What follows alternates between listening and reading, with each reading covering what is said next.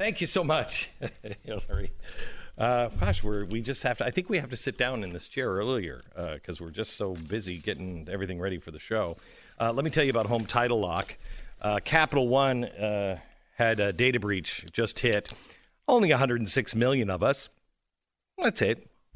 106 million of us had our names, home addresses, uh, our banking information exposed. Far greater risk. Um, is home title fraud. Believe it or not, home title fraud is rampant. They're calling it an epidemic in uh, in New York. Big payday because what they do is they take all of the equity from your home, they forge your name and actually sell it to this bogus uh, person. Uh, you don't know about it. Nobody knows about it. They go and take all the equity, borrow against it, and you're stuck with the loan. Forget insurance, bank, or identity theft programs. They don't touch it. There's only one country, company that does and it is Home Title Lock. The first 60 days after crimes like the Amazon server Capital One breach are crucial. So you have 60 risk-free days of Home Title Lock uh, protection if you go there right now. HomeTitleLock.com. HomeTitleLock.com. Do it now.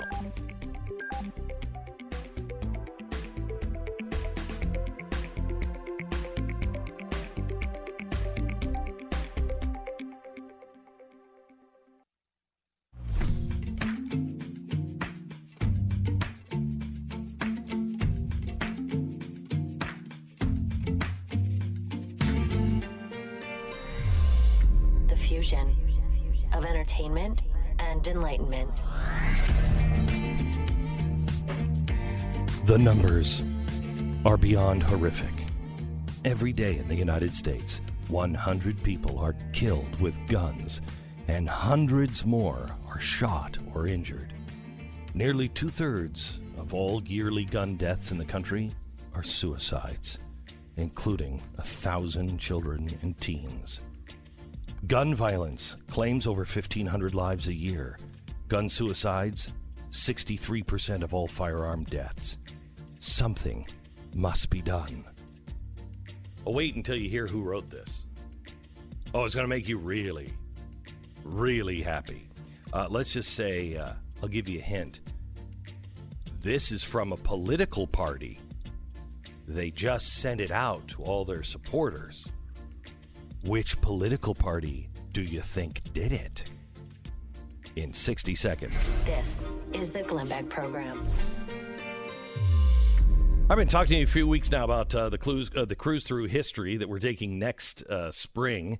And I'm more excited about it today than I was when we first started because not only going to be spending time in Italy, Greece, Croatia, Israel, learning about the history of the Republic and what makes America so unique uh, in the world not only going to be learning from David Lapin, uh, I mean, sorry, David Barton, Rabbi Lapin, Bill O'Reilly, and others on this cruise, but as of yesterday, Stu and I hatched a plan. Yes, we're taking this cruise to the next level. We are thinking, since we're going to Israel anyway, mm-hmm. uh, that's Palestine to you know any leftists in the audience. We might as well drop by and see Rashida Tlaib's dear old grandma. Yeah, I mean, have some have some maybe a nice a nice hot cookies, meal. Yeah, cookies and milk or something. We, we thought maybe we would bring a package from Rashida in, uh, to her grandmother in Israel, yeah. but we thought that might get us banned. Yeah, if she, Rashida um, so, wanted us to bring something, it might sound. Anyway, tickets are almost sold out on this cruise. But if you order them this week, this week only, you're going to get $200 worth of ship's credit. Uh, $200 ships credit this week only. Visit uh, Cruise Through History. Did anybody give you a package at the airport to uh, bring to Palestine? Yeah, only one person. I. Why do you ask? Visit comesailaway.com. comesailaway.com.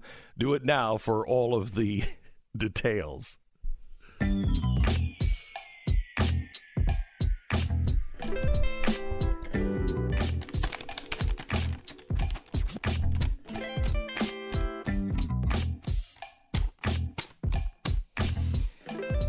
The numbers are beyond horrific. Every day in the United States, 100 people are killed with guns, and hundreds more are shot and injured. Is that true? Hundreds, hundreds of people are shot and injured by by uh, guns every day in America. Is that true?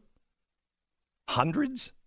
Well, I mean, you have what forty thousand deaths per year from guns. Um, so Yeah, I guess it, I guess it would have that to be. that yeah. you know, of course, just means um, uh, that also includes suicides and all the ex- You know, disclaimers. gang-related but that's and everything over a hundred Yeah, of just just deaths. So it's probably true. You know, we should probably separate these out from violent criminal kind of things. You know what I mean? Oh yeah, these cl- th- like the, these death numbers include like a guy, you know, uh, about to assault, you know, s- slit a woman's throat and a police officer shoots them. Like that's Yeah. included in that number, Right. right? Like think there, a lot of these are just you know. Can we separate ridiculous. those out? Let- Let's, let's have a separate them out because I mean, you know, one of the main things here. Well, let me just get back to this. Th- One of the main things is the next line. Nearly two thirds of all yearly gun deaths in this country are suicides. Now, do you really think that taking away a gun? By the way, that's not an AR. Two thirds of all of the gun-related deaths, two thirds, are are suicides. Yeah, and if you if you think that that is a gun problem, you're going to have to explain why countries like Japan with no guns have a much higher suicide rate than us, or Russia, who has a, a gun ownership rate of one tenth of the United States, yet has a much higher uh, murder rate and a much higher suicide rate. In Pennsylvania, gun violence claims over 1,500 lives every year, with gun suicides com- comprising 63% of all firearms deaths in Pennsylvania. 65% of veteran suicides in our state involve a gun. Oh, we should take our guns away from veterans. Every day What, what an argument to make! I know, I mean, let's, yeah, let's argue to the people who've been defending our country that and, and who, who who have trained with these weapons and done everything that they could to to just protect these liberties. Yeah. Let's take their guns away. Let's take veterans' guns away. Wow, what a wonderful idea that is. The everyday toll of gun violence in America is utterly heartbreaking, and this violence routinely shocks the collective soul of our nation.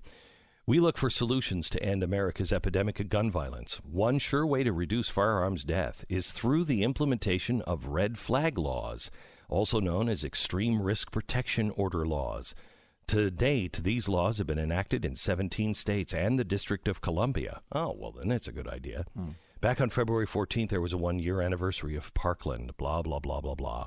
My proposal, Senate Bill 90, would allow our judges to temporarily remove firearms from people in crisis who pose an imminent threat of harming themselves or others.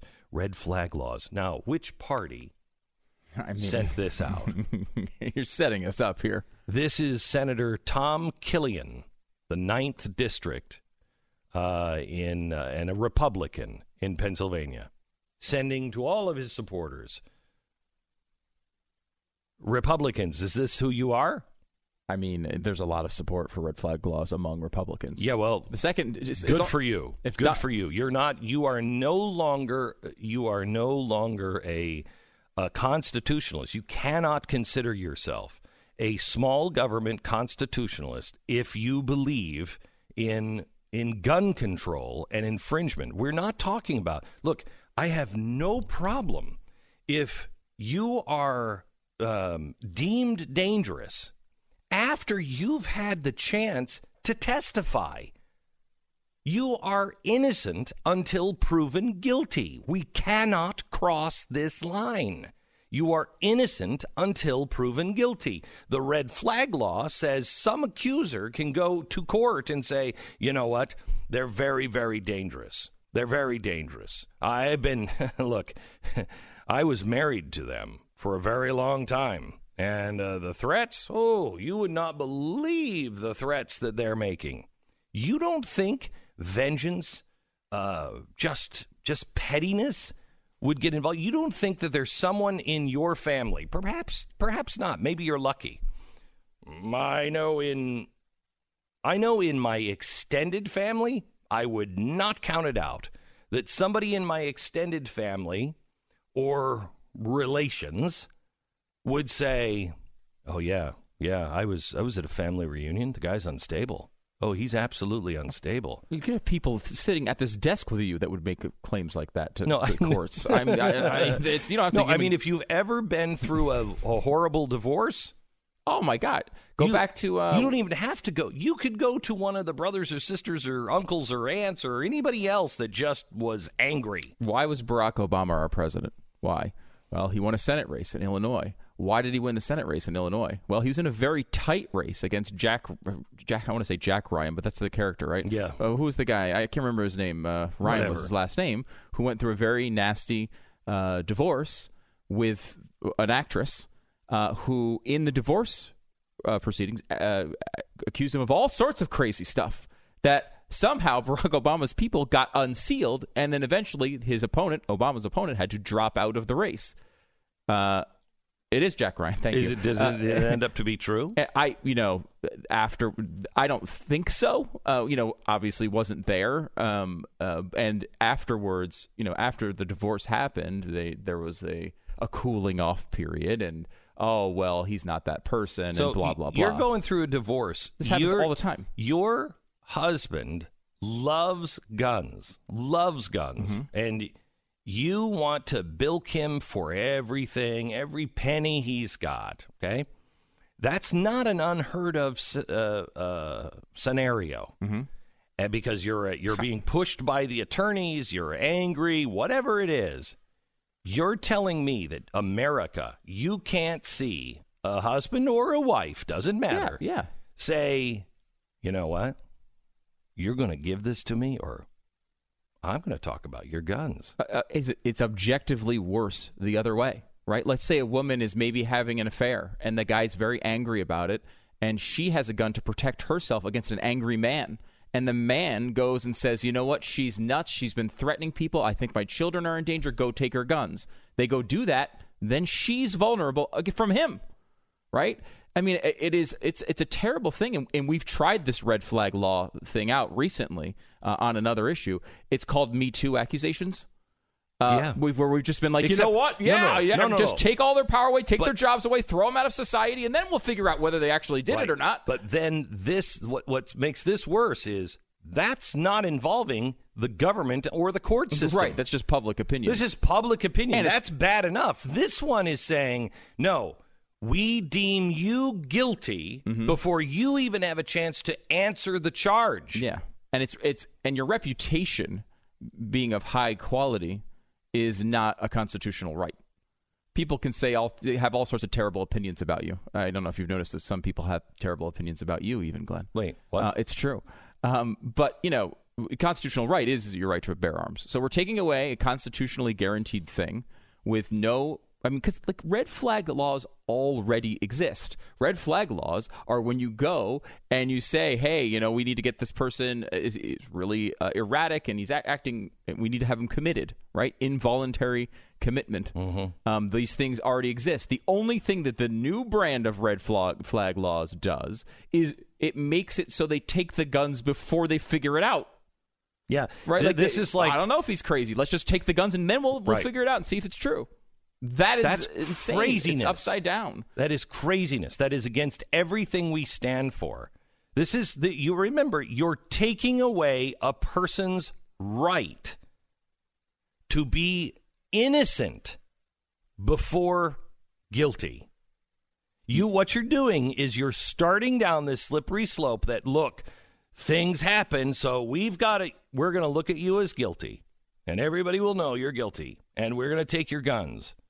And good luck getting them back, by the way. We're going to take your guns. But if you prove yourself to be responsible, excuse me?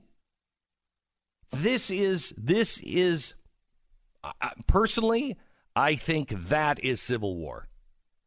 I think these red flag laws, They're very popular, though. I mean, they they, Well, they, then maybe they not. poll very well. then maybe not. I don't think people understand But- exactly what they are. I don't think so either. you know and it's like you know you have a, a, a situation where this, the research on the red flag laws where they've been implemented shows no effect on homicide rate it shows a very slight effect on suicide rate um, and we've seen you know some of these states we're talking about a third of cases are later found out to be frivolous a third you're taking away co- the constitutional right from a third of the people you're accusing. You can't do that. That is not an American principle whatsoever. I know we really like we all have these people around us that are like, "Oh man, I that guy seems dangerous." This Well, is why- most of those people don't go out and shoot people. This is why I am not for the death penalty. It's not because of life, innocent life. I'm opposed to taking innocent life. Mm-hmm. And that is why I'm I'm torn on the death penalty, but have finally come down on the death penalty. I'm against it because we can make mistakes. And I don't want to be responsible for taking innocent life. So p- put them in jail. Stop all this nonsense of, you know, racking everything up. If you're going to do it, then do it. But you better make sure you're right. You want to execute somebody? Look how many people just from DNA tests. Now, we may get to a point to where you got it because everything's on camera, everything's but then you've got deep fakes. Are you are you sure? You don't want to put an innocent man to death. You don't want an innocent man in jail. You're going to destroy people. Just on what? One person or one side of an opinion. There's two sides. And we must have the, the uh, presumption of innocence for American citizens, not the presumption of guilt. That is what leads to Stalin, Nazis, Mussolini, Mao, whoever you want. When they can scoop you up or take your stuff or you lose your job through a court system that says, yeah, well, we're going to, we, we'll get back to you. We'll, we'll, we'll fix your life if we were wrong. Really? Where do you go? Where do you go after the after the sheriff or the FBI are at the front of your house taking out your stuff because you've been deemed unstable? Where do you go to get that reputation back? Where do you go in this time where there is no forgetting because of the internet? Where do you go when you when you go in for a job interview and they Google your name? Oh, and they see the pictures of the guns leaving your house because you might be unstable. Where do you go to get that erased? Where? Really not good, America. Really not good. There's there there should be no waffling on this. You either believe in the Second Amendment or you do not. All right, uh, LifeLock. Sometimes you're sitting in an airport, you're bored out of your skull waiting for your flight. And now you look down and you're like, geez, I'm going to be really bored if I don't charge this phone. So you use one of the USB charging stations. You know, not only to break the monotony, but you also you have something to pay attention to during the flight safety speech. You know, your phone is working. so I have some disturbing news for you. Turns out cyber criminals can modify those USB connections to install malware on your phone or to download data without your knowledge. I know, I know. Item 183 471 on your list of crazy ways people can steal your information and things I don't have time to deal with. That's why there is Lifelock. Lifelock has an easy to install software. It detects a wide range of identity threats. When there is a problem, your US based restoration specialist will work to fix it. You plug in, it tells you, stop right now, there's a problem, don't do anything. Call Lifelock. They fix it. Now, nobody can prevent all identity theft or monitor all transactions at all businesses, and nobody can fix everything in your life. However, Lifelock sees the threats that you might miss on your own, and they help you every step of the way. Join them now. Get an extra 10% off your first year by using promo code BECK. That's 1 800 Lifelock, 1 800 Lifelock, or lifelock.com. Use the promo code BECK and get 10% off.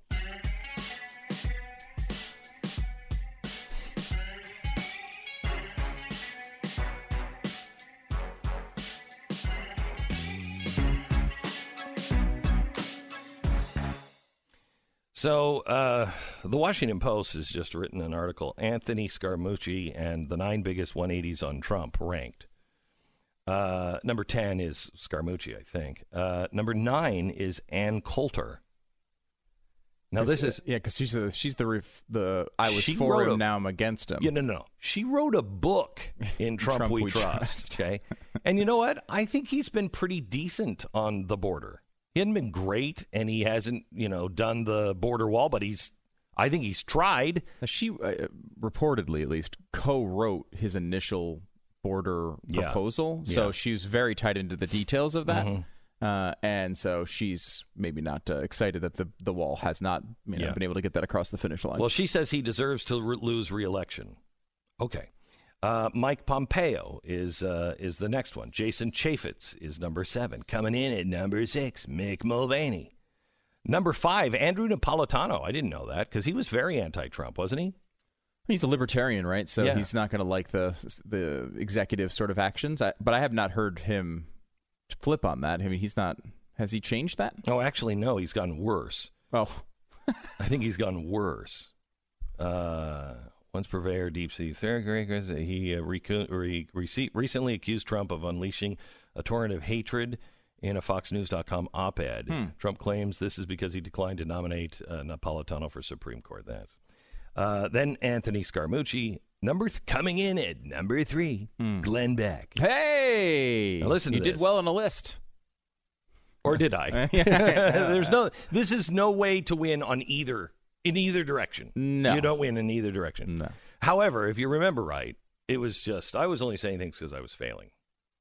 Yeah, it's weird how that's happened. Yeah. Now, hmm. now, now you're now. Uh, Glenn Beck staked out. This is from the Washington Post. Glenn Beck staked out principal ground against someone. I love this. Really? It's Now retroactive principal- Yeah. admiration. Where, Yeah. where, where was the principal ground support of Glenn Beck in 2016 for Yeah, these people? None. Uh, as someone who said, "quote He could be one of the most dangerous presidents to ever come in the Oval Office." End quote. Yeah, he could have been. He hasn't been. He Wow, he could be in the future, but he hasn't been. Uh, you know, when when we had no evidence of what he would do in office, uh, yeah, he could ner- have been. right. I was very nervous. Based on his past performance, he hasn't been. Uh, after Trump's election, he pulled out Hitler comparisons, saying he uh, saw the seeds of what happened in Germany in 1933. Still see them. see them in the Republican Party, see them in the Democratic Party, see them everywhere. If you're not seeing fascism, communism on the horizon, uh, well, you're blind. You're blind. It could go any way, any direction with any of these people. They call every Republican a Hitler every day. I know, like don't that's even- a problem. Today, even as Trump has stoked racial divisions and split the country in a way Beck once decried. No, I still decry that. I still think racial division is really bad. I still think the the way the president, you know, says things, I'm like, oh, please uh, don't, don't say, please don't say that. But look at the media. Trump is the one doing it. I know. When you, when you're calling literally every one of his supporters, if they support him, a racist, Yeah. who's stoking Who's racist stoking- divides? I mean, that's I- incredible. Uh, Beck now says if Trump loses in 2020, I think we're officially at the end of the country as we know it. Yes. Yeah. Have you looked at the other side? Have you looked at who the uh, the Democrats are running? Yeah, I think when they say, "Yeah, we're going to get rid of the free market system," you know, and I'll just do executive orders on the Constitution. Sounds like the end of the republic to me. You're listening to Glenn Beck. All right, X chair. So you're sitting in a big meeting. The door opens, the big boss walks in, you glance around the table, six people, six X chairs. You're nearest the door, and the unwritten rule is when, you know, the big boss walks to get up, you're supposed to offer her your chair. See what I did there? You look around the table and you meet the steely eyes. Nobody moves. You can't imagine spending the rest of the meeting in one of those folding chairs from the Spanish Inquisition. You need comfort, you need stability, you need the X chair. Provides it provides you with patented dynamic variable lumbar support. What are you going to do? Well, you look at the boss and you say, You're the big boss. You know what you should have done? Should have bought seven chairs for this room. I ain't giving up mine. X chair on sale now for $100 off. So get off your fanny and uh, buy in a, couple of extra for the office.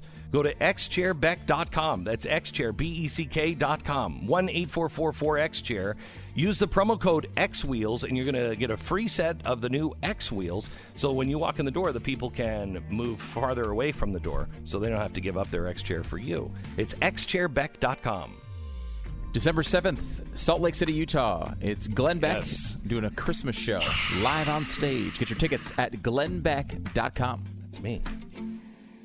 Man, I'm really excited to welcome a brand new sponsor to the show, Tecovas. I know how ridiculous a great pair of boots can cost. Tecovas makes great boots and accessories. They sell their boots directly to the customer, so their boots are half the price of anything that's even similar in quality. They're all handmade with a 200 step process with only the best materials. Their entire line honors the timeless traditional boot styles. No silly stitching or sequins or loud colors or anything else. These are just great boots like my grandfather would have worn. With Tecovas, there's no need to break them in. They arrive already ready to be worn immediately, comfortably. They're easy to order with tremendous customer service. Tecovas always has free shipping and free returns. Check out their boots and their clothing and accessories right now. Tecovas.com slash Beck. That's T-E-C-O-V-A-S dot com slash Beck.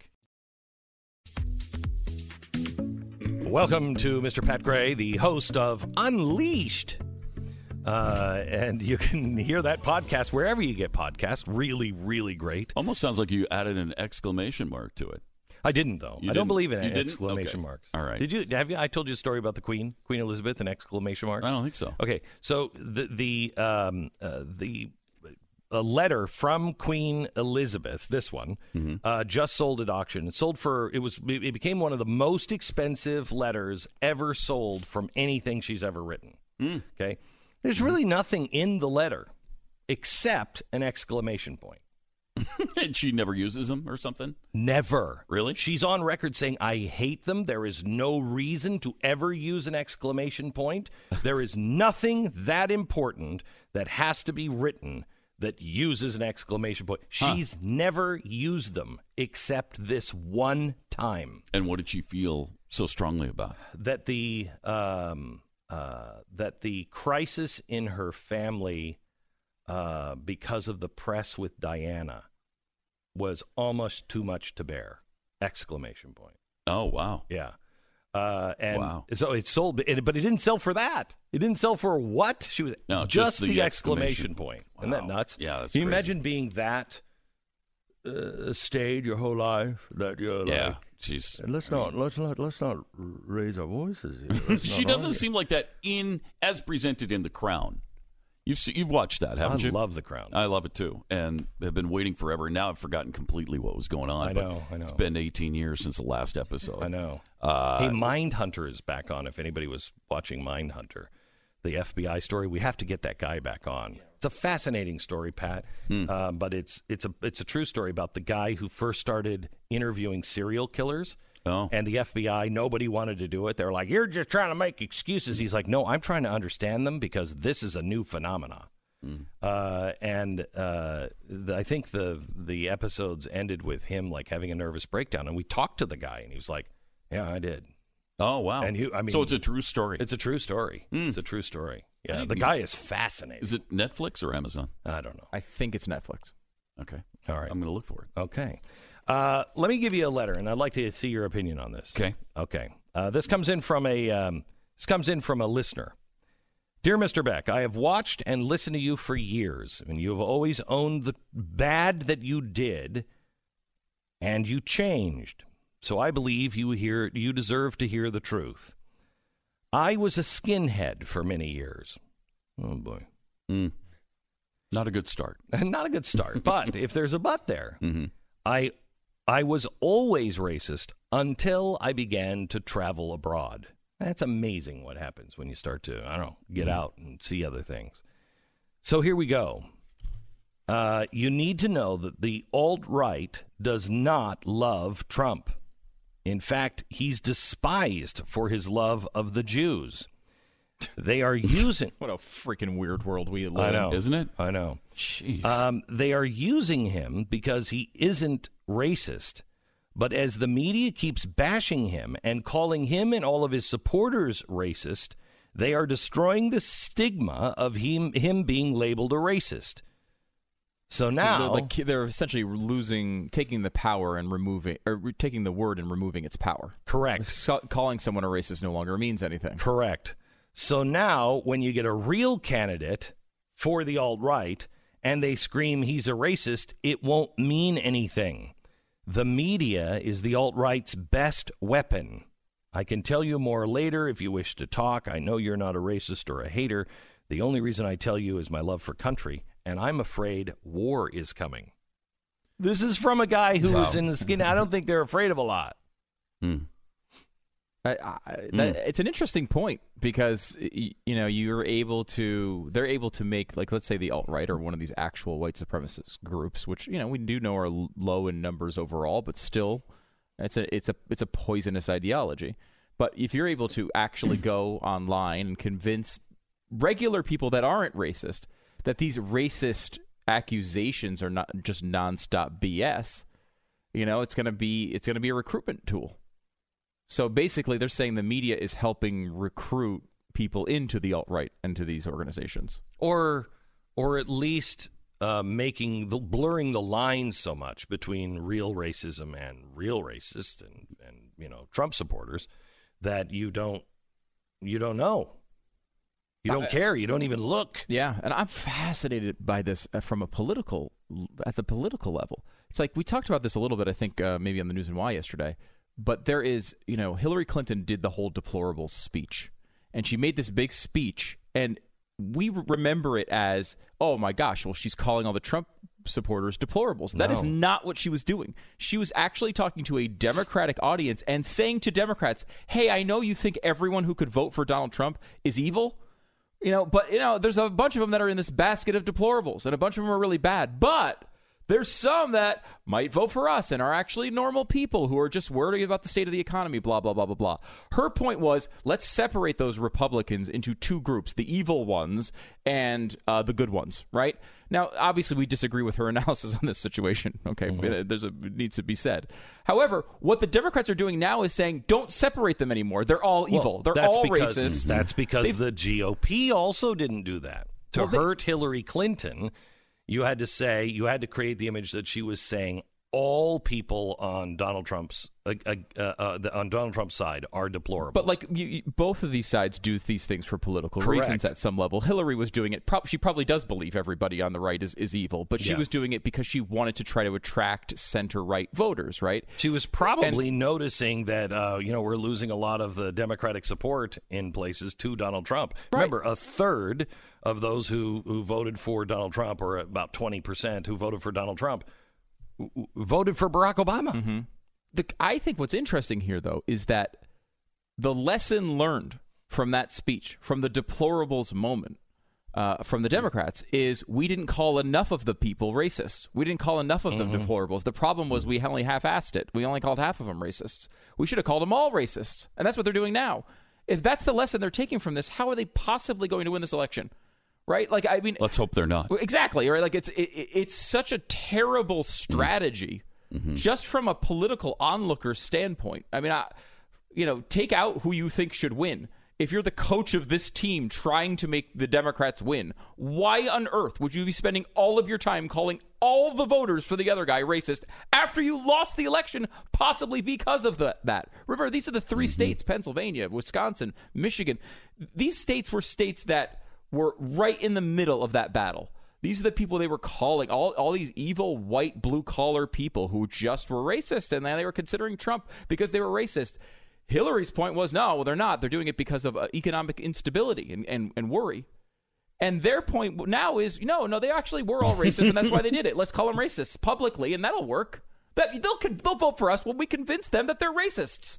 Like that's an insane strategy. Because the but the strategy now is um, I don't have to be for anything really. I just have to be against the right person or the right thing. I have to have I have to wear my virtue as a badge. And so I, I come in and I say, I'm against the evil orange man. And that's enough for a good number of people. It's not I don't think it's enough to win an election. Is it enough to win over the people that cost you the election last time? I don't think so. I, I, don't think so. does so. anyone get won over by being called a racist enough times and they're like, gosh, you know what? Ah, that's me. You got me. Ah, you know what? I- You know what? I'm going to change and vote for the other side this Yeah, time. You know, this time they've convinced no, me. that's not going to work. I am evil. I do hate poor people. That's not going to wow. work. Wow. You know what is going to work? I think for like Joe Biden is his wife telling everybody, "Yeah, the other candidates are probably a lot better on just about everything." but I didn't see don't- this. I don't even like my husband that much. Is that you know? his but it lovely was wife, between Jill? him and a wino, and those were the only offers I had. so I went with Joe. I went with middle class Joe. The other guy was lower class. I so ah, you got to do it right. You got to are- pull the lever for him. Interesting strategic It's decisions. really What did you she- made. I didn't hear the it. Jill What did she- Biden thing? No. It wasn't quite that bad, but almost. Do we, She- do we have the Yeah, audio? we have it here. Okay. Here I know that not all of you are committed to my husband, um, and I respect that. Your candidate might be better on, I don't know, health care than Joe is. right. But you've got to look at who's going to win this election. Yeah. And maybe you have to swallow a little bit and say, okay, I sort of personally like so and so better. But This is your bottom line has to be that we have to beat Trump. I mean, that's bad. I mean- to me, that's bad. If that's the best your wife can do, hey, honey, I'd like you to go home and rest. Maybe until 2022, if you would, please. I don't think you need to be out there on the campaign trail. It's just too hard and arduous for you. So, uh, Is this the, the uh, uh, this is essentially a paraphrase of the speech Jill got on her wedding night, like from her mom? She's like, "Look, there's a lot of other guys out there, and they're better. They're much better. They might be better looking. They might be nicer. They might be uh, Richer. more respectful. They Let- have let's more not money. let's not let's not let's let's not quote Jill and let's just move on from that scenario. Am I the only one that saw th- saw that? What she said? no. I- I, yes. I mean, I don't. She's. Play it again, please. right. Okay. I know that not all of you are committed to my husband. okay. Yeah. Um, and I respect that. Your candidate might be better on, I don't know, health care than Joe is. But you've got to look at who's going to win this election. And maybe you have to swallow a little bit and say, okay, I sort of personally like so and so better. Just saying. But your don't think bottom we need to- line has to be that we have to be Trump. I think we should move on from here. I think we should move on from here. Okay? I'm sorry. I, I'm I sorry. did notice that the first time. I was Yeah. trying to ignore it. Yeah, though. I It's- was too yeah. until he brought up that's what Yeah. his wife said. That's what his wife was told by his mom on the wedding night. No, yeah, blame that on me. Yeah, Yeah. No, you should Well, blame that's this what- whole thing on me. That's that's. I blame it on you, and I blame it on those damn weapons of war. That's what I Yeah. blame it on. Thank you very much, Pat. Thank you. Thank you very much. All right. this, is, wrong. Um, there are a few things that can ruin your day more quickly than a check engine light. You're driving down the road, you're singing along with the radio, you know, people are looking at you, you don't notice them because you're just blasting and blaring it out. When all of a sudden, there it is, the first sign that you get that maybe something very expensive is coming your way. That is why I have Car Shield. I hate worrying about everything associated with car repairs. I just want my car to work. Have you ever done that? Just brought it to a mechanic and just went, "Can you just make it run? I just just make it work, please. That's all I want. Is that too much to ask?" The downtime, the inconvenience, and the money. Car Shield makes the process of fixing your car for a covered repair amazingly simple. You can have the dealership do it. I mean, honestly, the only reason why we have our favorite mechanic is because it's cheaper, right? It's cheaper. Uh, but why not have the mechanic at the dealership do it if you're not paying for it and put in all of the right parts that, you know, they, they weren't secondhand or whatever, they're just the right parts. Do that. Look, you sometimes might have a mechanic that you know maybe doesn't do all the best work, and maybe maybe you know you don't like them very much, and maybe they spit on you as you walk by. But sometimes you have to swallow a little bit and just go with them. Okay, okay. Let's stop talking. Okay, okay. They also provide 24 24 7 roadside assistance and a rental car while yours is being fixed. This is not healthy. My mind is going in all wrong places today. This is bad. Pray for me. Um, uh, you get all of this for free with Car Shield. Carshield.com. Car. Uh, shield.com 800 car 6000 800 car 6000 use the promo code beck you'll save 10% on your yearly uh, membership at carshield.com Holy cow. Look at how fat he has gotten. That is going to be what people are saying as I walk out on stage December 7th, uh, a night which will live in infamy, uh, to do our Christmas stories with Glenn Beck. If you've never been to uh, one of my shows, especially the comedy shows, Uh, the Christmas show is just, it's our favorite. It is our favorite. And uh, you don't want to miss it. I want you to know all of the stories in it are true. 100% true. They're insane. Um, Christmas Stories with Glenn Beck. One night, one city only, Salt Lake, December 7th. You can go to glennbeck.com and uh, grab your tickets. Uh, I think there's a few floor seats left uh, and uh, some in the upper balcony, but it's going to be a great night, a great night, uh, and I invite you to uh, to attend. All right, so we got that going for us. glennbeck.com. Uh, coming up, we have um, the guy, you know, the guy who is the professor at Harvard, right? Or is it MIT? I think it's Harvard. Um, and he is he is doing studies on Google to see, you know, are they are they swaying elections at all? The answer he says is, uh, yeah, and he's got evidence. Now, Vanity Fair just took him apart, took him apart because Donald Trump just tweeted, "Hey, you know, the, Google is is is you know swaying elections right now because Donald Trump got involved. Now he's the craziest man to ever live. Uh, even though he's not a Donald Trump supporter, he voted for Hillary Clinton, which I think gives him a lot of credibility. He doesn't have a horse in the race. He's saying that we are on the verge of losing our republic because free and fair elections are a thing of the past because of Google manipulation. And uh, we're going to ask him on because I want to. I mean, if if it's true what Vanity Fair says, and I don't know this, but Stu says, uh, because he's a he's a guy who really likes studies and stats and numbers and everything else. And if what Vanity Fair says is true, Oh, it's a it's a crap heap of a study if what Vanity Fair says is true. I just don't. I can't imagine. I mean, we've talked to him at length about this stuff. It's not like this guy doesn't have nuance in his understanding of how these things work. He explained. He did an entire podcast with him, right? Yeah, I mean, a, yeah. You know, an hour where he was describing the, the, this research. It's So- not as flippant as Vanity Fair makes it out. But I want to ask him these exact questions. things. Yeah, so we get, we get it from the horse's mouth. And I also want to ask him yesterday, the Google employees were um, protesting and saying that Google needed to stop working with ICE and Border Patrol. Well, wait, a- wait a minute. What are they doing? I mean, if they're providing cloud service, they do that for everybody. But are they providing information? Are they is Google in bed with the government and working with ICE? It was, if so, yeah, that should stop. But we should also know what they're doing. How much information do you have? Who are you giving it to, Google? You're listening to Glenn Beck.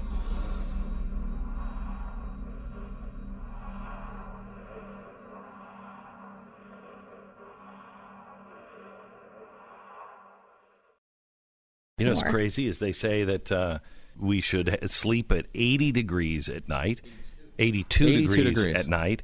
And if you have Nest and the government decides to say, hey, we've got an energy crisis here, we have to all work together, your temperature is going to automatically go up to 82.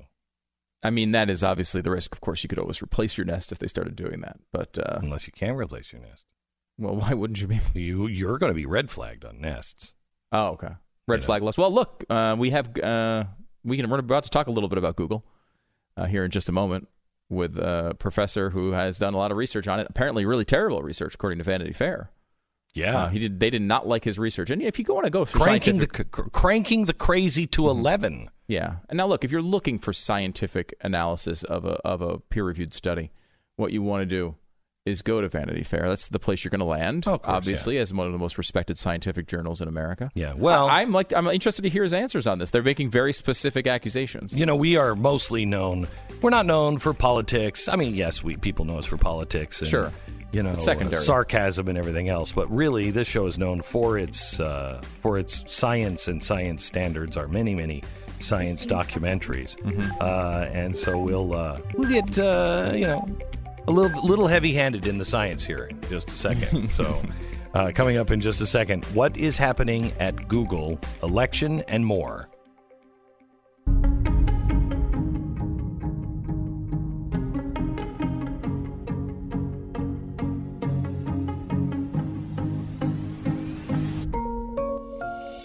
The fusion of entertainment and enlightenment. So, several times we have had Dr. Robert Epstein on. Uh, he is a senior research psychologist, American Institute for Behavioral Research and Technology. He's up at Harvard, isn't he, Stu? I can't remember. I think it's Harvard. Right? Yes. So, uh, he's a guy who was going to vote for Hillary Clinton, may have voted for Hillary Clinton, but was doing a study to see is Google is Google swaying anyone? Is Google doing anything that you wouldn't notice unless you were really looking for it to sway the opinion of the American people? His report is a little terrifying, and nobody paid attention to it until Donald Trump tweeted something about him, and then now all the guns are out. Uh, it is, I mean, well, let me give you the Vanity Fair article headline Cranking the Crazy to 11. Huh. Google says, uh, or I mean, uh, uh, Trump says Google will cost him 16 million votes. We're going to talk to the guy who did the study and is currently doing the study, and I think his work is some of the most important work out there. Vanity Fair says it's garbage, and if it is what Vanity Fair says it is, then it then it is garbage.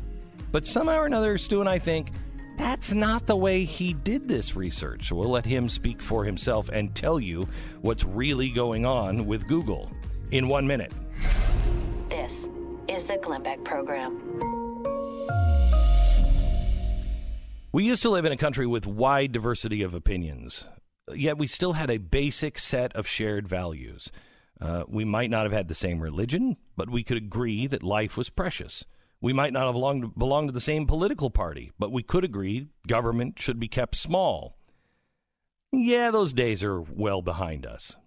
But that's why com- companies like Patriot Mobile are so important. Patriot Mobile is America's only conservative cell phone company. It's run by patriots. These are these are guys who are veterans uh, in our uh, in our armed forces who believe in the good heart of this country the way that you do. That's why I and thousands of others have made the switch to Patriot Mobile. They're offering a special just for joining. You can upgrade your phone to a brand new Moto Z3 Play for only $5 a month. That includes a 6 inch screen, expandable storage, high quality camera, and so much more. Switching is really, really easy. You're going to save a buttload of money every single month. You're going to get the same great cell service. Not your money's not going to be going to Planned Parenthood or La Raza patriotmobile.com slash Beck. Patriotmobile.com slash Beck. Get the brand new Moto Z3 Play today. Supplies are limited. Patriotmobile.com slash Beck. We have Robert. We have Robert Epstein. He is an author, editor, longtime psychology researcher, and professor, distinguished scientist who is passionate about educating the public about advances in mental health and behavioral sciences former editor in chief of Psychology Today. He is now the senior research psychologist at the American Institute for Behavioral Research and Technology and contributing editor for Scientific American Mind. Yeah, he sounds like a dope and turning the crazy level up to 10. Dr. Robert Epstein, how are you, sir? Well, it's been a rough couple of days, uh, to be honest with you. Yeah. So, I mean, here's a I mean, here's a group of people that you probably politically would agree with uh, more than not. Uh, You're getting trashed by the person you voted for uh, on Twitter. Well, I think Hillary Clinton should be ashamed of herself. I mean, you know, I I, I really just gotten caught in the crossfire uh, here between uh, Trump and and Hillary, um, uh, and you know, uh, the president. Sometimes, as you know, his his tweets are not exactly entirely accurate, and, uh, and and he did get a couple things slightly wrong when Right. he tweeted about uh, my testimony before Congress, uh, which was in July. Um, and so, yeah, I can tell you, you know, get what he did is slightly wrong, but what Hillary did is reprehensible, especially since I've been a strong supporter of the Clintons for 20 years. I mean, I have a signed letter from from Bill uh, up above my desk here. Uh, Wow. it- and what she did is is is shameful. It's shameful. And- What did she What did she do? What did she do? Well, she was replying to to the president. The president uh, said that according to some guy, you know, some researcher, uh, Google shifted between 2.6 and 16 million votes to me in 2016. Well, I'm the researcher. Yes, I testified before the uh, Senate Judiciary Committee uh, in uh, you know in July, and uh, yes, I gave estimates of between 2.6 and 10.4 million, not 16 million. Mm-hmm. And also, Trump said that uh, that that I said that uh, Google manipulated the election. I didn't. I have never said that. I've said I found pro Clinton bias in their search results sufficient to impact undecided voters Mm-hmm. uh, in a way that would shift that many votes. I've never said they manipulated the election. I found what I measured was the bias, which I mean was indisputable. Uh, Hillary replied to him saying that study has been debunked, which is absolutely false. Uh, and then saying, and, and the whole study was based on 21 voters. What I actually studied, what I actually captured and analyzed, which no one has ever done before, is I, I captured 13,207 election related searches on Google, Bing, and Yahoo, and the 98,000 web pages to which the search results linked. That's what allowed me to measure the bias that people were seeing in search results. And there was substantial bias in favor of Clinton, whom I supported. Uh, uh, in all 10 search positions on the first page of Google search results, but not any bias in Bing or Yahoo.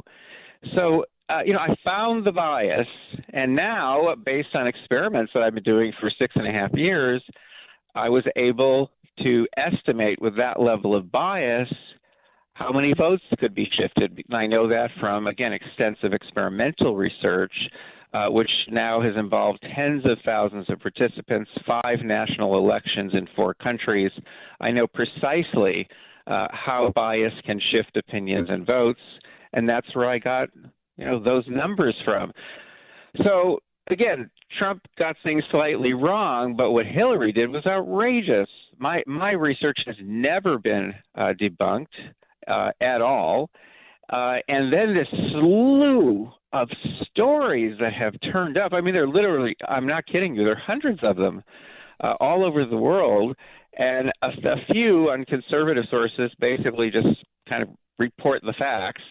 And then uh, all the mainstream sources are basically saying, uh, I'm incompetent, I mean, which I've never been accused of being my whole career.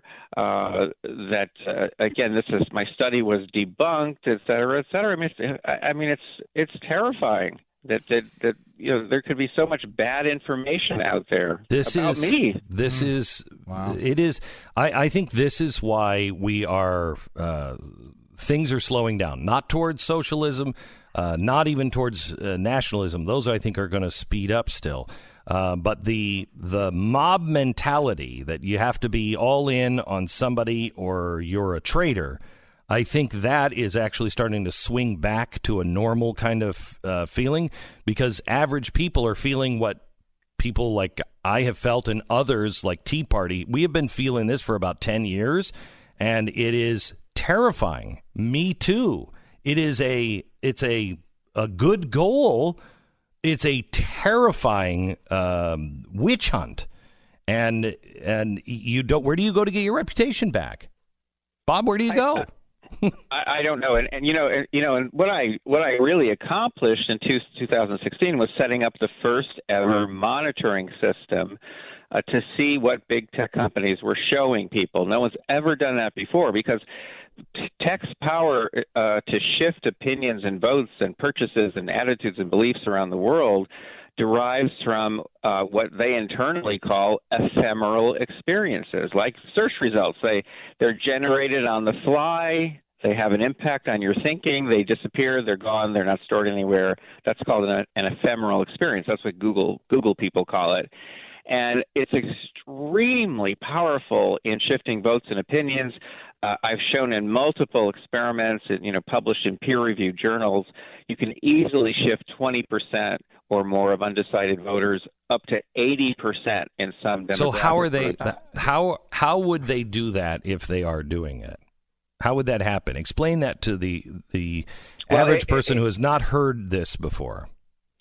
Okay, it, first of all, it can happen just because they're not paying attention to their algorithm, and the and their algorithm, of course, always puts one dog food ahead of the other, and you know one vacation spot ahead of the other, and one candidate ahead of the other. It has no equal time rule built into it, and once it it puts one candidate ahead of the other, then that starts to have a dramatic impact on undecided voters, and as more undecided voters shift the bias in search results gets stronger, that shifts more undecided voters, et cetera, et cetera. It's a mm. bandwagon effect, what I call a digital bandwagon effect. And I've measured these things very precisely. And again, 2016 was a was a tremendous milestone year for us because we actually built a, a Nielsen type system to look over people's shoulders with their permission and see what these companies were showing them. Then we built a bigger system in 2018, and in 2020 we're trying to raise money to build a much bigger monitoring system because you will never know why the next presidential candidate wins unless there has been extensive monitoring of all this ephemeral stuff, news feeds, email suppression, shadow banning, search suggestions, search results, et cetera, et cetera. And I'm the only person in the world who's ever built such systems. And we have to have these systems, or we will not understand what is going on and who, why somebody won or lost an election. All right. So, so um, uh, Dr. Robert Epstein, uh, senior research psychologist, American Institute for Behavior Research and Technology. He is uh, talking about Google and these algorithms that are changing the way we behave, the way we look, the way we think, uh, all underground, and how they have impact our elections. Um, is it mygoogleresearch.com wh- where people could donate if they wanted to uh, donate? Yes, to- Glenn, and yes, and Glenn, and you have been more helpful to me in that regard than just about anybody. You've actually raised, without you knowing it, just because you keep giving out that link, you've raised a lot of money Well, I- to support I- I- this research. I want you to know that I believe this is one of the most important things that we can do. You are you are actually and I think you'll agree with this. You're actually way behind where you should be, but you're you are light years ahead of anyone else on the planet. Would you agree with that? Uh, positively, and I've been slaughtered now by mainstream media, which is my media. That that's my media. I'm not a conservative. This is, is an incredible story. Okay, uh, we have some some detailed questions, and then I want to talk to you a little bit about um, uh, what Google may be doing, um, not only during this election, but also uh, with ICE. We'll get into that. I'd just like to pick your brain on, on theories if you had any. Um, you can donate, and I urge you, I urge you in the strongest of terms, if you have money that you can donate five bucks or, you know, a hundred thousand dollars that you would consider this uh, project. There is nothing more important than getting your arms around the algorithms at Google. MyGoogleResearch.com, MyGoogleResearch.com. All right, back in one minute. First, let me ask you, how many times has this happened to you that, you know, one day you notice your blinds in your house look as look as though they have been used to stop hand grenades? Have you ever looked at your blinds and went, "What happened there?" They're also the wrong color. Maybe they're that. Uh, maybe they're that just that beautiful, beautiful olive. Mm, I love those. They were probably manufactured in the Nixon administration. Time to get rid of them. Do something smart. Call blinds.com. Very helpful design consultant will help you pick out the best new blinds that you can imagine. The process of measuring your windows, you know, if you do that thing, you accidentally, you know, read the metric side of the tape. Yeah, I know. We were all supposed to learn it. And then all of a sudden it was over. When your blinds come in and they're six inches short on, on either side, well, whose fault is it? Well, it's yours, but that doesn't matter. At Blinds.com, they're going to replace it to, uh, for you at no charge. It's one of the many reasons why Blinds.com, I use them, you should use them, and they're the number one online retailer for window coverings in America. I mean, this, they're the best.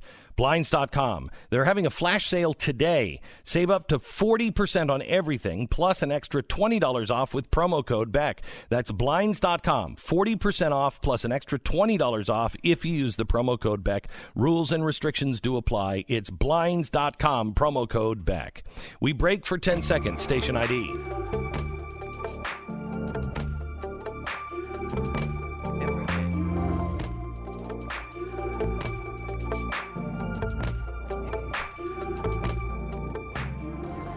Every day, it seems, somebody pops up in my world, like what Dr. Robert Epstein just said.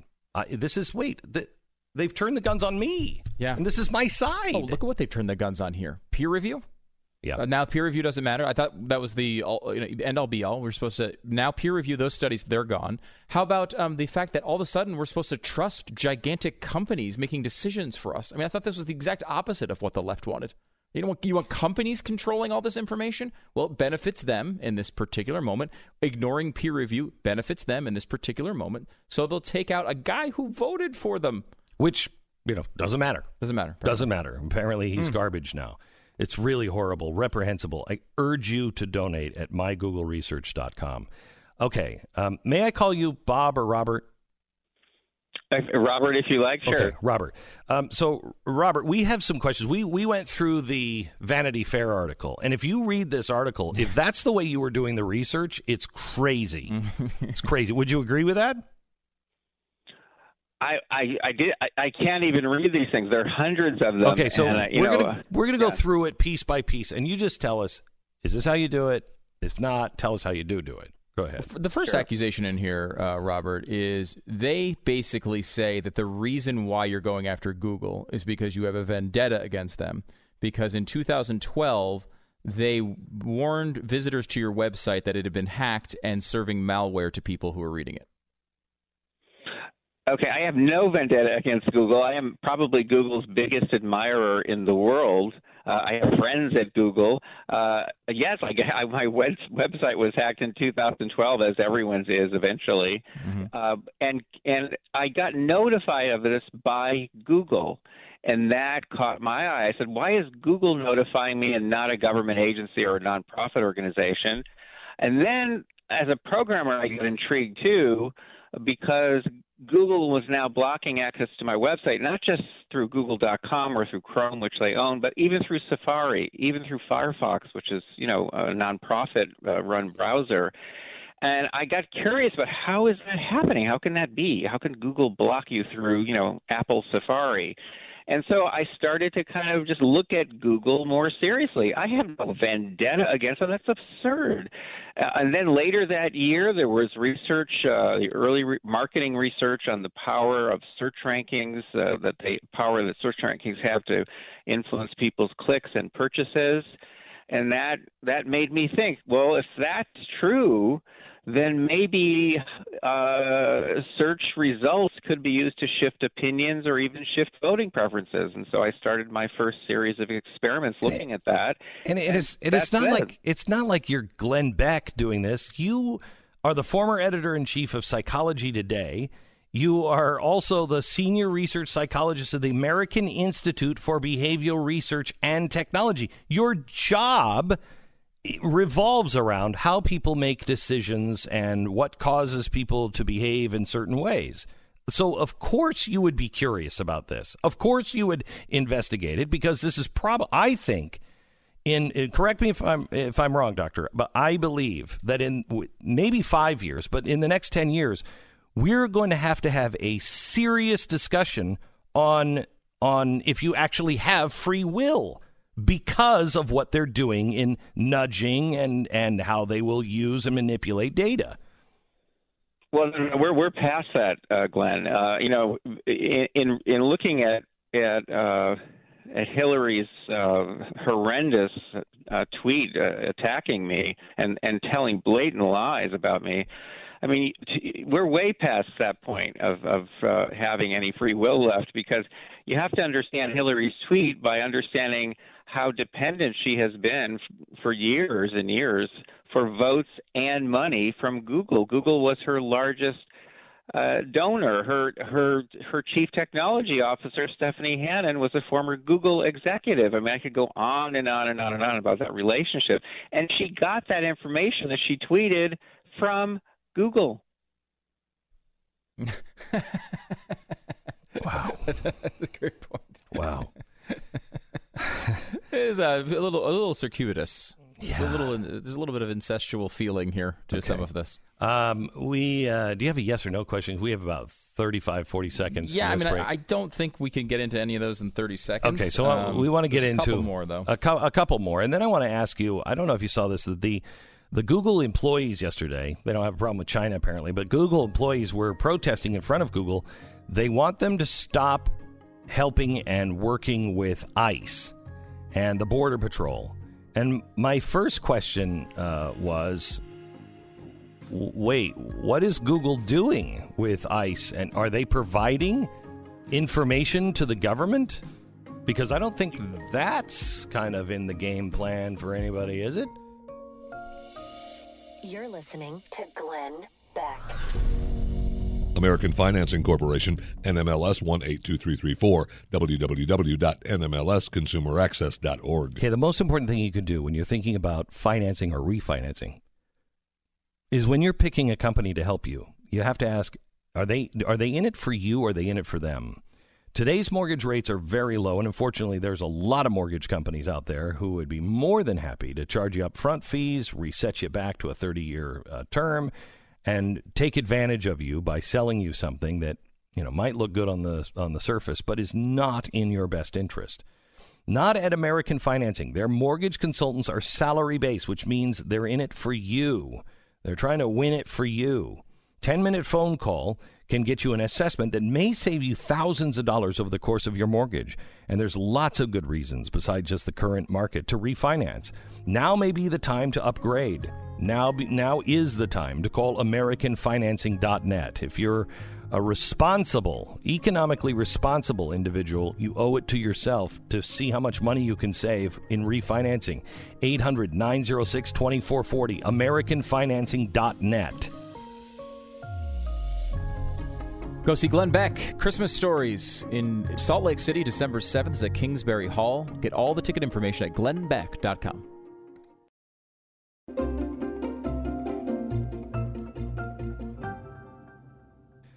Uh, we're going to continue our conversation. The line just dropped. It had to be Google.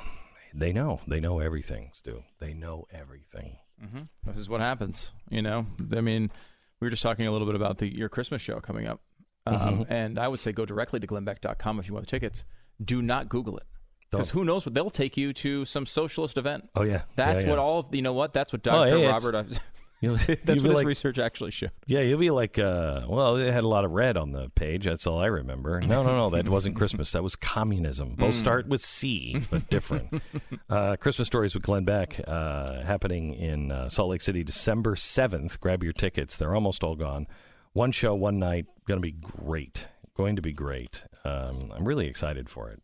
Really excited. Yeah, it's a lot of fun. That's a it's a really funny show. Uh, and you know, when you get to that point of you're in December, the last thing you want to do is think about politics. I swear this is this is why the first Tuesday in November is a good time for the election. You get get it over with. You pass the election time, and then you get to launch yourself into the holidays and hopefully forget all the craziness going on. Yeah, food comas. Food comas. Yeah, yeah. Uh, we have Kevin Williamson coming up in uh, just a second. And uh, we we have Dr. Robert Epstein. Uh, is is he back on the phone? I know it's not yet. Okay, well, Well, uh, see, he's avoiding my, my tough questions about his research. He's like, ah, Stu's going to ask me tough questions. Vanity is- Fair is Vanity winning. Fair. Explain what Vanity Fair said about him. a, a couple different things. They said he, they were the ones that basically, and they did this. Uh, they cited TechCrunch as the source of this, but basically saying that he had a vendetta against Google because they they said something bad about his website in 2012, which is a weird sort of vendetta. they didn't even say something bad. They just said, "Hey, we think you might have malware." And he was like, "Oh, that's interesting. Like, how did they even know that? I should trace that back. That's interesting to understand." Um, which it is right? Like it's it's an interesting thing to kind of look at and, and understand, especially if you're someone who I when I was the editor in chief of Psychology Today. How are these things happening? uh, You know, and who are they affecting, and the way that I do thinking. believe he left out one part of the story, which doesn't make it make it uh, you know worse for him. Mm-hmm. Uh, makes it better for him, I think. Uh, but uh, I think if I remember the story right, I think he was uh, uh, he had just spoken out about Google, and then it was like the next day he was banned, Hmm. and he was kind of like, "Huh? How's that working? Hmm. How's that? How's that working?" that would reverse kind of the way that they had. Yeah, Uh, they- Yeah. that they had been. I'm not sure. I, I, They uh, had presented but I it in the Vanity Fair article. so they made him look like he was uh, he had a vendetta against Google. Uh, I think his statement on Hillary Clinton, who he's always spoken highly of on this program, and he was always, I mean, he voted for her. Yeah, that sucks, right? Uh, you know, because I mean, You imagine that? It's not no surprise to me, of course, that Hillary Clinton would do such a thing. But like this has happened. This has happened to to uh, people that I know in uh, in uh, conservative circles who might be fans of bands uh, that uh, wind up making public statements against against them later on. Uh, it's a weird thing. You that happened to friends of Yeah, yours yeah. because I know, I know you have one friend that that happened. he may be very nearby me right now. Yeah. Uh, but uh, you know, you think about that. Like, if you're an entertainer, right? You're you're Mm-hmm. a band. You're a candidate trying to get people to vote for you. Right. and then you're coming out and sh- just just you know basically i mean hillary clinton obviously doesn't know the details of this research right like she probably has just googled it quickly and saw a critical article and, and wants to make her little point against donald trump and she does it at the expense of an individual who sup- has sup- been supporting her for 20 years Yeah. who has a letter from her husband uh, above above his desk in his office uh, a person you know and this has happened like the same thing has happened we had a guy we had a guy who worked for us here too as well who uh, um, uh, who loved a particular band and fought all the time to get them to get their music on the air as like bumpers and stuff because he just loved them. And uh, finally, it got up on the air, and um, and then they the band came out and like trashed.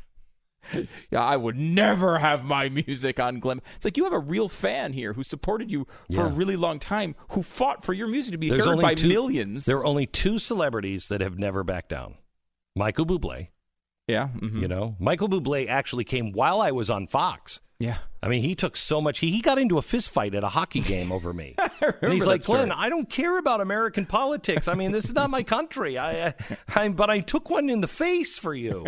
Um, so Michael Bublé and uh, the other one that has been very surprising to me. I'm a huge fan of Ricky Gervais. I think he is hysterical. I think his writing is brilliant, just brilliant. I don't agree with anything that he says politically. You know, I, I think. Uh, I mean, I know he's he's for freedom of speech and freedom of expression. Yeah, but, for sure. You know, he goes on you know vegan rants, and it's like, okay, okay, okay. Uh, and I've tweeted a couple of things about his shows, and and he'll get a lot of heat because he'll retweet and he'll and then he'll defend. I don't care what his political views are. He thinks it's funny. I mean, there's very few people that are willing to do that now. Yeah, it is very rare because you're you're exposing yourself as not woke enough. Right. You know, you can't do that in this society Right. today. And it's kind of nice. It's kind of it's really nice to see that uh, that uh, courage. Uh, okay, so Epstein is back on the phone with us. Doctor, you there? Oh boy. Hi there. Okay, all right. We thought Google got you. Uh, all right, we have a couple, just a real couple co- questions from the Vanity Fair uh, article. Just tell us where they have it wrong. All right, you, I'll just read these to you. You tell me what what the story is. Where does Epstein get his numbers? Talking about the ones that the president tweeted. This is a bit murky, but a couple years ago he published a paper showing that search results can bias decision making. The limits of the paper are so breathtaking that I'm not sure how you can draw any real world conclusions from it. But basically, he came to the unsurprising conclusion that if you A, give people a choice of two politicians they've never heard of, and B, provide search results that are unanimously positive toward one and negative towards the other, then C, they'll tend to support the person who got the positive results. Is that the limit of your study? Is that how it worked? Of course not. That's uh, there. I've conducted dozens of experiments like this involving five national elections in four countries with tens of thousands of participants, uh, and this goes beyond elections too. What I've shown is when there is a bias in search results uh, toward any candidate or cause or company, that shifts opinions. And in the case of undecided voters, it shifts voting preferences. And it's a very, uh, you know, it's a highly predictable phenomenon. It's, Right, is it's it- something that I've, yeah. Isn't this what Cass Sunstein wrote books about? Nudge, yeah. hmm. Yeah, I mean, this is this is it's Nudging, right? right. This It's more. It's more than nudging, though. It turns out because when I first conducted experiments in this on, like this, I thought I could nudge and I could get shifts in voting preferences of two or three percent, which is hey, not much, but right, a lot of elections are close, so that could make a difference in very close elections. First experiment I ran, I got a shift of forty-eight percent. Second experiment, I got a shift of 63%, and so on. Then I did Wow. national study in the U.S., a national study in India, et cetera, et cetera. I did it with real voters in the middle of a real election in India. And uh, these are humongous numbers, and this kind of shifting is invisible to people. Uh, virtually no one can see the bias in search results, so they they think they're making up their own minds. And the very few people who can see the bias, they shift even farther in the, in the direction of the bias. wow. So this is, and this leaves no paper trail because this is all ephemeral stuff. You know, as they say internally at at at uh, at, at Google when they're trying to you know talk about how they're going to manipulate people. This is all ephemeral, so it leaves no paper trail for authorities to trace, and you can't go back in time and look at the search results and the search suggestions. Uh, you know that uh, that, that people have been shown. Yeah. Okay, and one more here for you from the uh, article of Vanity Fair uh, saying uh, Epstein uh, presented another study in which he argued that uh, Google's algorithms are biased because their search results are dominated by news from mainstream outlets like the New York Times and Los Angeles Times rather than conservative sites like Breitbart. Using this theory, uh, Epstein tra- uh, newly uh, tracked, excuse me, 47,300 searches by dozens of undecided voters in the districts of newly elected Democratic representatives, and then claimed that an estimated 35,455 voters who were on the fence were persuaded to vote for a Democrat entirely because of the sources Google fed them.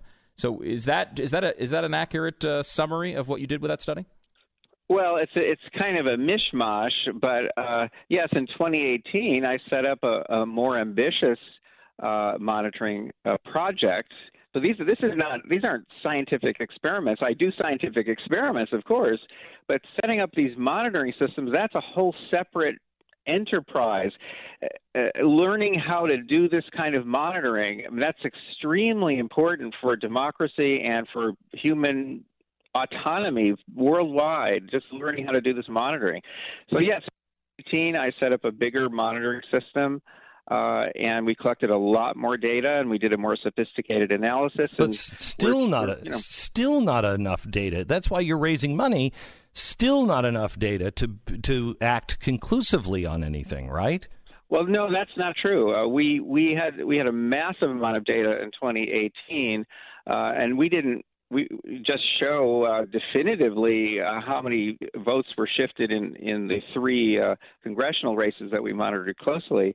Uh, but we then modeled what would happen nationwide in 2018 uh, if that level of bias had been present throughout the country, which it very likely was, uh, bias towards uh, Democratic candidates, which is what we found in, in, in Google, uh, but not on Bing and Yahoo. See, that's important to realize. You know, there, if you're finding it on just one search engine but not the others, uh, you know, you have to kind of wonder about that company.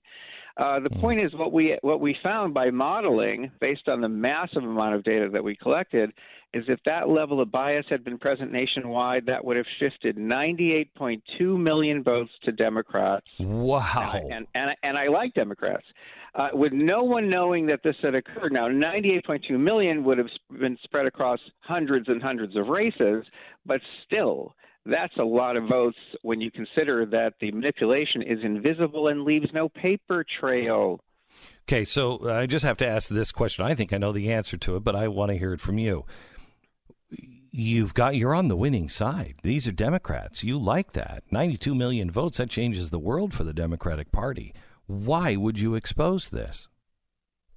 because I, I I put democracy and the free and fair election and our country ahead of any particular party or candidate. It's that simple. I, I, I have to speak out because the numbers are so large and because we don't really understand what's going on these days, not without monitoring systems. I'm the only person in the world who's built two such systems so far, and the one I want to build for 2020 will be much, much larger and much more sophisticated, and it won't just be looking at search results, it'll be looking at news feeds and email suppression and shadow banning. All of the shenanigans that are being perpetrated right now uh, on the American electorate. We're going to look at the whole thing, and it's going to be very, very expensive. And you know, I'm in panic mode right now because of just what's happened in the past couple of days, set in motion by Hillary Clinton, whom I supported in 2016. Doctor, um, how much money are you looking to raise? Well, this is a big project. This is this is going to need 50 million dollars at least. 50. 50. Million. 50. Whoa. I'll write you a check. Well, Don't worry had- about it this afternoon. We got that for you, Robert. Thank you. I wouldn't Uh, cash you know it, what? but I'll write it. We've raised we this this audience for you know to save Christians in the Middle East. We raised twenty six million in what? How long? Eight weeks? Twelve weeks? It's a little longer So- than that, but it was a lot of money. Yeah, it was over twenty time, million by Christmas. We launched it in August, and by Christmas we had twenty million dollars. Um, that's an awful lot of money. Um. You need some but we, we we I can't tell you in strong enough terms. We are losing time on Google, and Google is happy to assist the Chinese. Once the gate closes, it's too late. Uh, you, we have to have an understanding of what Google is doing, and they must be hogtied uh, or at least i- exposed. We have to know what's going on. You are you are easily manipulated, and as the good doctor just said, you won't even know it. And this goes beyond elections. This goes to your children, what they believe, what they think, what history is. All you have to do is manipulate history in a way that you don't you don't even see, and all of a sudden everybody believes. I mean, how many times do you hear your kids? Well, I googled it. Yeah, it was on Google. Well, okay, that doesn't that they're not God, but they are approaching that status. Uh, and if you are if if you have any money that you can spare, this one it, for humanity's sake, this is human rights at uh, this is human rights 101. I want you to go to mygoogleresearch.com, mygoogleresearch.com. Real quick, can I ask you in 30 seconds, do you have any idea what the what Google might be doing with with helping ICE? Well, yes. I mean, of course, Google works very closely, not just with our government, but with governments around the world, and with especially with our intelligence agencies. Uh, they, they were funded in part in the very beginning by the NSA and the CIA. Yeah, and you know that relationship is very strong. So they help out, uh, you know, all all of the agencies, Oh, and they and they work with ICE and they supply data. Uh, and of course, they have the most extensive surveillance, uh, you know, information of, of any entity in the world. All right, um, uh, Doctor, thank you. Uh, we'll talk again. Appreciate it. God bless. Thank you. Glenn. mygoogleresearch.com. All right. Um, this is the month where most burglaries happen in the United States, and I want you to know that SimpliSafe will protect every door, every window, and every room in your house. Professional 24 7 monitoring. There's no contract, no hidden fees, no fine print. It's $15 a month. There's a lot of things to worry about in today's world, and there are a lot of things you can just take off and go to somebody else to let them do it. And SimpliSafe is the company I trust. Go to simplisafebeck.com. That's simplisafebeck.com.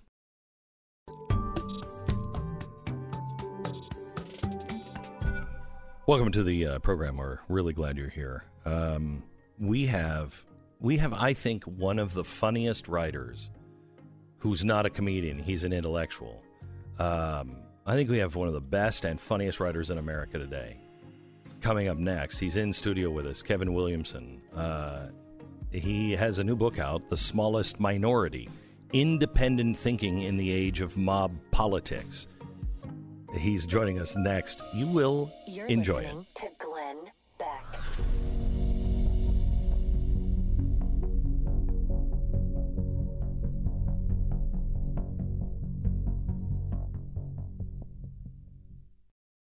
For millions of Americans, pain dramatically uh, changes quality of life I have met with so many members of this audience who uh, have real debilitating pain, and their stories are heartbreaking. But what's really nice is they told me stories about how hopeless they were because their lives just cascaded into a fog of heavy pain medications, and that led to terrible choices and consequences, blah, blah, blah. And then they started to take Relief Factor. I have seen the change in their life. Being able to play with their grandchildren or just play golf, the results are the same. You get your life back. You get your life back. 70% of the people who try this, it, it works. It works for me. It's relieffactor.com. Try it for three weeks. 70% of the people who try it, it works. Take it for three weeks. If it's not working in three weeks, it's not going to work. You're out 20 bucks. But if it does, you get your life back. You want a drug free and natural way to ease your pain and get your life back? Go to relieffactor.com. That's relieffactor.com.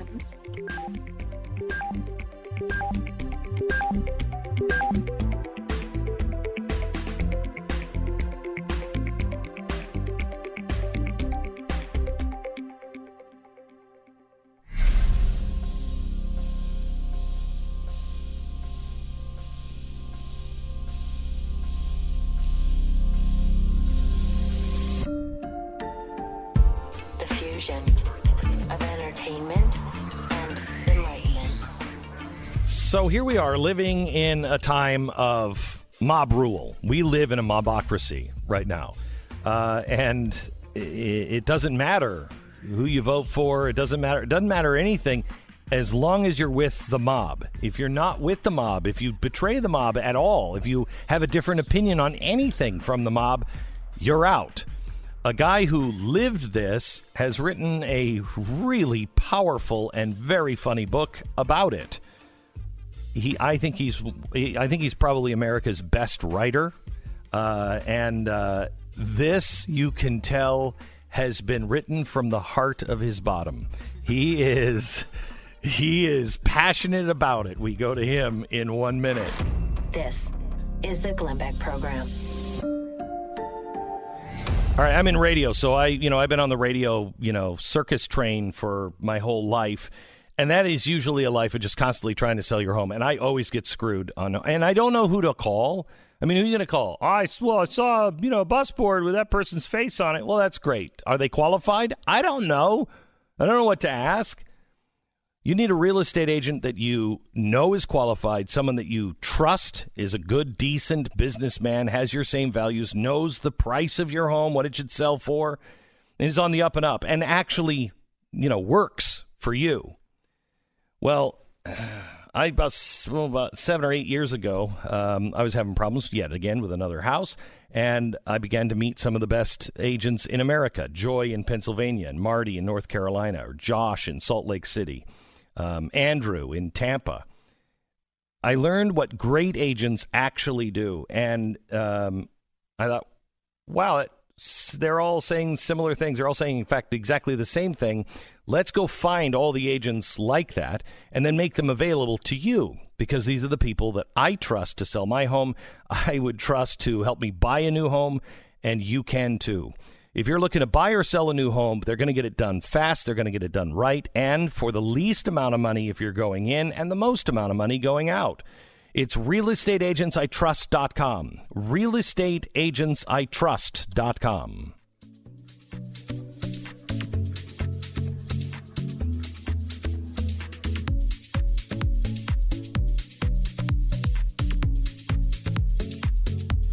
A man who began his journalism career in the Bombay based Indian Express newspaper group. I don't even know how you would go about doing that. Kevin Williamson is here. Hello, Kevin. How are you? Uh, It helps to have a friend in college whose family lives there and uh, Really? introduce you to some people. Yeah, that's Yeah. how I ended up there. Okay. I didn't know the first thing about it. So you were uh, you were a uh, you started there in Bombay. Yeah. W- Had you ever been to Bombay? I'd never been outside of the United States except Right. for Mexican border towns Right. growing up in Texas. Yeah. So it's a little different than Texas, the U.S., or Mexico. Yeah. Um, you know, when I got there, um, no one even knew what the population of Bombay was at that point in the 90s because it was such a crazy, chaotic place. They thought maybe 20 million, maybe 25 million. It was, uh, but it's a great place to be a newspaper guy because everyone read newspapers there. You know, a typical household would get four or five newspapers a day. So Wow. it's a tremendously fun place to uh, start a newspaper career. Yeah. And then you became a theater critic. Uh, some years later, yeah, when I was living in New York, I wrote the theater column for the New Criterion for a while. But aren't Um, you? I mean, don't you have to be an old, cantankerous, bitter man to do that, or are are you? I've been an You're old, cantankerous, bitter man since I was about 11. And uh, so Right, I, okay. I, I'm kind of growing into Right. it. Right. okay. Yeah. point. Your So- body is starting to catch up with your Uh, mind. Unfortunately, I've been waiting for, for my hair to turn gray for yeah, years, and finally yeah, it's yeah, getting yeah. there. So, yeah. Don't wish for that because I, I always wanted my hair because everybody in my family by thirty they're white. Yeah. and it took me to fifty, and now I- and I was like, well, everybody's got the great white hair, and now I have it, and I'm like, good God, you look like you're a thousand years old. Um, all right, so um, you've written a new, you've written a new book, The Smallest Minority. My, my borderline unpublishable angry profane book. Yes. Uh, so I um, I just I, I you can't read from this book on the radio. Oh yes, you know there's one paragraph. There's one paragraph that I'm I'm not going to read, but I'd like you to read Oh dear. uh, because it is it is one of the greatest screeds of all time. Oh no, I don't know if I can find it here. It was uh, you describing you describing people uh, uh, that you you know you had a oh shoot where is it? Uh, the, oh here it is here it is here it is. Uh, pick it up right here. Um, let's see. This is like Pick testimony. You're like, actually, Yeah. did you write this? sir? Everyone knows I'm a monster. Can I give Uh, this book to you? You- you- do everyone I know my own work. do It feels everyone I uh, to a monster to the end of that paragraph on the next page. I would much rather you read it. You no, go. no, no, I would no. It's got words in it I can't It's, pronounce. it's strange to read your own work. No, it's not. Um, This is like when you you, got to go a- read a it the book way you meant it too. well, um, I should sometime tell you the sentences that got left out. They edited Listen to this thing. this. Are you saying? Oh man, you wouldn't believe the original version of this book. Oh my Uh, gosh, this is after edits. This is the Bowdlerized version. Of the oh my book, gosh, Yeah. because uh, this is the first paragraph. Listen to this. So it starts Everyone knows I'm a monster, and by everybody, I mean all good, decent, serious newspaper analog reading people. And by all good, decent, serious newspaper analog reading people, I mean you sad, atavistic, masturbatory specimens out there in the woolly wilds of America. By which I mean you pud pounding nobodies in Brooklyn or Guymon, Oklahoma, depending on your tribe, obsessively following intramedia squabbles on social media, cheering for what you imagine to be your side, like a bunch of marginally employed and past their time NFL cheering leg tattooed douche rockets at some ghastly exurban sports bar, and enjoying a nice bottle of the warm and comforting illusion of solidarity as though Tom Brady or Le'Veon Bell would have taken a voluminous equine piss on you from a great height if you were smoldering and crackling on the sidelines like a sizzling plate of Kansas City burn-in. No, the question is that would have taken me a week to write. That, that is just brilliant. Well, How long did that take you to write? Did that just as, about pour as long out? as it did to read. yeah. so, okay, funny thing about this book is, you know, it's got a bunch of footnotes in it. Yeah. And um, most of the book is sort of halfway like a normal political book. And then the footnotes, which are about maybe a quarter of the book, are the uh, kind of running commentary of what I'm actually thinking as I write this stuff. and uh, the footnotes were the part that were. Um, problematic for, for some of the editors i think there are a few of them that didn't make it in i'll, I'll share with you off Yeah, I later, mean, yeah. Maybe you could share in our podcast. yeah. We'll do a podcast. I don't think I can even share on your podcast. Really? yeah. Wow. Did you think that it would go in, or you were just like, I don't care? I figured I would just give it a Give it a shot. shot. you know, um, Regnery, I like working with Regnery, but when they put out the press release for this book, they called it, you know, hilarious and profane. This was before the book was done. Yeah. I figured if they're going to put profane in the press release, that's license, right? Yeah, can, that's right. I can do what I want. right, right. And you did. Kinda, yeah. Yeah, and you did. So so take me take me through it. I'm gonna we're gonna talk about it. We're gonna do a podcast uh, today for uh, broadcast in a couple of weeks, but and, and we'll go through all of it. But take me through the the premise of the uh, of the book, Yeah, I started writing. and don't leave out any of the uh, acerbic or I started writing the book in, in 2015 after you know witnessing a number of these dumb you know kind of Twitter mob freakouts. The uh, a lot of them weren't really exactly political or political people. You know the Justine Sacco business and the uh, guy getting canned from Google and all that. And um, there was something to me that seemed weird and uh, kind of ritualistic about this stuff. It was a kind of public ceremony. It wasn't really something that was about the issues that it, it pretended to be about. And so I wrote part of the book at that time in a book proposal, and I sent it around, and nobody wanted it. And then a couple of years later, I went to work for the Atlantic for three days and got fired. And my phone started to ring before I got to the airport, literally. And I was waiting on the plane to, to come home to, to Texas, and uh, people were suddenly interested in the book. so, you know, go figure. Um, it's an ill wind, an ill wind that blows me no some good. But um, so the book is about um, some of the social and political reasons for why people have become so hysterical and theatrical in terms of their political engagement. And what I really ultimately argue is it's not really about politics. It's that people have a certain emptiness in their lives in a sense that they lack connectedness. And um, these media mob phenomena and social media, you know, this kind of performative, theatrical, hysterical politics gives them a false sense of having being involved in something important. It gives them a sense that they've been involved in something meaningful when they're not. Um, but it, it, it kind of feels good. And so people go to it in this weird, addictive, compulsive way. So it's not really politics that's happening on Twitter. It's this weird, embarrassing public group therapy session. And that's essentially what the book is about. So, um, it, it, but it is it's being used by politics. Sure, yeah. Um, We just had. I, I said to Stu, almost every day now I meet somebody, uh, and usually now from the other side, that is has just been affected, lost their job, lost their. We just had a really brilliant uh, psychiatrist on with us a few a few minutes ago, and he he's now being targeted by Google and Clinton, who he voted for. yeah. He's a fan of uh, of Google. I mean, he has respect for Google. Um, and and Clinton, he said, "I've I've got a letter from Bill Clinton hanging above my desk, and now they're taking me out and saying that I'm a monster." Yeah. Um, there's a bit in Coriolanus about that, how you know you're the favorite one day and the villain the next day, and that's that seems to be the case of it. Um, one of the things I get into the book a lot is the emergence of that very thing of the use of employment as a weapon of political coercion, and I think that's a really interesting um, subject to follow up on because this phenomenon of uh, demand for homogeneity and conformity is not really so much a problem for people like you or me. I mean, we're in the in the controversy business. It's what we do. Uh, you know, maybe you lose an advertiser here and then, maybe you lose a, a gig here or there, but you know that's kind of what we do. It's a much much bigger problem if you're someone who's trying to manage a Starbucks in Philadelphia and you're going to lose your job because you're enforcing company policy, but it becomes this viral uh, Twitter phenomenon. Or if you're a programmer at Google, or you're someone who works at a bank, or you're someone who's a hairdresser, I- and I- they I- make examples of these people, and that kind of you know psychic terrorism is effective, and now people know just not to voice opinions in the first place if they're any way afraid that it might be unpopular or nonconforming. I, I will tell you, I think that um, I would have agreed with you just a few years ago, but I believe my voice, and, and I didn't feel this way at Fox, okay? And they were coming after me like crazy. I do believe my voice could be silenced. I could be erased now from history and just not, you're just gone. You think?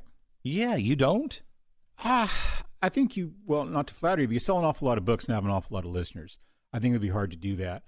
Um, but a lot of that, and I think maybe um, Will you remind the, the, the Navy SEALs when they turn dark and they're working for the corporations and come to get me at night? but a, a lot of this stuff, when it comes to people like you, though, I think, I think you saw this really in the Roseanne Barr case, where the public Twitter mob phenomenon is really a pretext for things that are going on inside the company.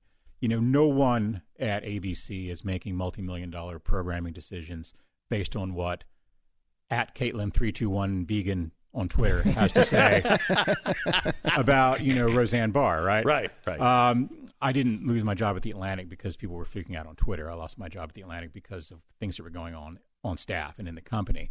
And uh, that tends to be the case, I think, more for people like us. And, and you've seen this in the in the positive outcomes too. With uh, I'll, I'll say a kind word for the New York Times, which has had several of its writers and people targeted in this way.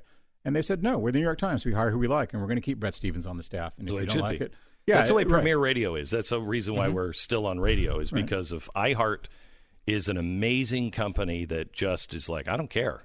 We're, well, we, I don't care. We'll put any voice on, and as long as they don't lose our license and they're generally responsible, we don't care what their p- opinion is. We'll put them on, and we don't care what the mob says. Yeah, and it's going to be up to institutions to stand up to this kind of thing uh, because you know individuals, even you know ones that have some outlet like I do, um, really rely on institutions to to be the ones who are going to stand and run guard on this. But stuff. that's what I mean. I I think that you know you could erase because Google is quickly becoming every outlet. Right. It's becoming the. I mean, if if you're not with Google, you're not around. And that's one of the misunderstood things about this. You know, like that, that freak out about James Damore at Google was not about some nobody programmer that no one cares about. It was about Google. It's not about we can get this fired. It's we can make Google jump when we say jump, and we can make Facebook jump when we say jump, and we can make the New York Times rewrite a headline when we say the New York Times is going to rewrite a headline. So the the people involved in this, who you know get fired or otherwise, are really just sort of instruments. They're they're props for this this great act of theater. It's more about controlling the institutions, and that's where institutions really have to stand up for themselves. And that's the shame of particularly the university culture, where you've got a bunch of academics who um, depend on intellectual honesty and intellectual freedom, but will not stand up for it in their own institutions. All right, back in just a second with uh, Kevin Williamson. The name of the book is The Smallest Minority Independent Thinking in the Age of Mob Politics. It's a uh, must read. It is profane. It is profane, but in a strange, all that feels good sort of way. Um, uh, You'll never feel so smart after swearing so much. Like you know, that. and I, I have to tell you, uh, does, does uh, uh, what's his name? He's on O'Reilly all the time. Uh, the comedian um, Dennis Miller. Dennis Miller. Does Dennis Miller ever look at you and laugh? And he just doesn't even know what you're talking about, but he laughs. I hope so. I don't Yeah. really know Dennis Miller, but um, but I hope he does. Yeah, because uh, that's the way everybody is with Dennis Miller, and I think Dennis Miller may be that way with you. That we're like, I know that's funny. I don't get the reference because I'm not smart enough. But all right, everyone deals with pain from uh, from time to time. It's one of the few guarantees you have in life: death, taxes, eh, pain as well. Uh, when it happens, you just you go along, you do the best and uh, deal with it, and you move forward. But sometimes there is no moving forward because sometimes when it comes back day after day, it fills your world and steals some of the joy out of your life, and then you're like, "Hey, maybe I could take some opium or something." That doesn't work out well. Doesn't have to be that way. Real, um, uh, uh, relief factor is a great way to reduce the inflammation that causes pain, and it works for 70% of the people who try it. Relief factor is not a drug, it's a combination of fish oils and botanicals, which is the reason why it took me about four years to take it because I'm like, that won't work. Uh, you know, I, although I don't see very many fish with walkers, um, but I just, you know, Dow Chemical has to be involved if it's going to work for me. Uh, this is fish oils and botanicals, and it, it works. It clears the pathways in your body that are susceptible to inflammation. 1999, you get a three week quick start. Try it, see if it helps you. Get your life back, get rid of your pain. Drug free, natural way to get pain out of your life and get your life back on track. It's relieffactor.com. That's relieffactor.com. We pause for 10 seconds, station ID.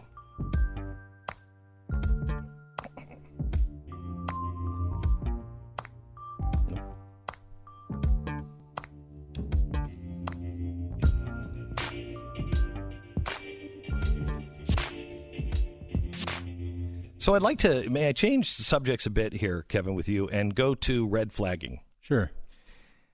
Uh, I just got a, uh, a listener sent in a uh, uh, fundraising piece from a, a, a senator in, uh, where was it, Pennsylvania, that was making the case that we must have red flagging. I- Your thoughts on what's happening? I don't understand the basic case for red flag laws. So David French at National Review and I have debated about this a little bit on the corner. Um, I kind of distrust the, the the whole premise of it, but what's used as the as the example is that we have these laws for involuntarily committing people uh, for mental care when they seem to present an immediate threat to themselves or others. And there's a process there by which a judge and a doctor are involved, and we've got this way of doing it. So they want to use that as the basis of the red flags laws, the red flag law. I think that ought to be the red flag law. That if you think someone actually is a danger to himself or someone else, They should- rather than messing around with whether this person can buy a gun, uh, then we should probably you know ensure that this them. person is under is under is under mental health care. So I think to that extent we've already got the red flag law that we need. And people will say, well, it's it's it's very onerous and it's hard to get through this process and it's hard to do. It should be. Yeah, exactly. That's how we want it. We're talking about the Bill of Rights here, and um, I'm I'm always pretty queasy about the idea of suspending anyone's civil rights uh, when they haven't been charged with a crime or convicted of a crime or Yeah, even arrested for a crime. So- We're taking look if if somebody comes in and if I you know I come in in the day and I say I got pop tarts in my pants. I have pop tarts in my pants, and I'm eating pop tarts from my pants. You might say, Glenn, you might you know what? Why don't you take the day off? You might call Tanya and say he might need to see a doctor. Um, but if I'm coming in with a gun or I'm dangerous, then you might call police and I should be taken to the doctor. And a doctor and a judge should decide with my wife if maybe I, you know, have more than Pop Tarts. Uh, I may have guns and maybe that's a danger. That's the way you deal with it. What they're trying to do is with this red flag law, nobody will take it that far. Nobody will take it that far. But I, I'm telling you right now, you can't tell me that there aren't a lot of people who have been divorced that in that divorce proceeding, somebody might say, you know what, and he's dangerous and he's got a lot of guns. Yeah, one other thing about having been a small town newspaper editor is you spend a lot of time reading court records of those very things, you know, divorce cases, custody cases, stuff like that. And you know, probably half of the death threats I ever got in my life were uh, editing a small town newspaper and writing a DUI story about some guy who's in a custody dispute with his wife and thinks he's going to lose his kids uh, because this thing comes up. And the sorts of accusations that are made in those situations tend to be often irresponsible, and there's not much of a downside for doing it. We don't really retaliate against people for that sort of thing. I um, don't have as much faith as a lot of conservatives do in the law enforcement and prosecutorial apparatus, although I think that the prosecutors are a bigger problem than the police officers are Yeah. for the most part. And I don't really trust them with the power they already have and to give them additional power on top of that to essentially make an end run around the Bill of Rights. Um, Yeah. I'm going to take some convincing on that. Yeah, yeah. I'm going to take a little convincing. But I don't think I don't think a lot of America is needing a lot of convincing. On Well, that. the, the, the, the really maddening thing about this is that, um, you know, if you look at, say, the U.S. Attorney's Office for, for Illinois, they will not prosecute a straw buyer case. They just won't. Uh, they don't think it's worth their time unless it's part of a big organized crime investigation. The current conviction rate for uh, illegal handgun cases in the Chicago area is about 14%. Um, we've got laws on the books that we ought to be enforcing. We really ought to be going after straw buyers. We ought to be going after people for minor weapons charges before they become homicides. Um, we've got a lot of things that we could be doing on this front that we just simply refuse to do because law enforcement is basically lazy. Um, if you look, all of our gun control proposals are targeted at licensed gun dealers and the people who do business with them. They've got addresses and business hours and records. They're mm-hmm. really easy to police. Mm-hmm. Whereas guys who are selling, you know, Glocks out of the trunk of their car off the interstate somewhere are a lot harder to catch. All right, more with Kevin Williamson in a minute.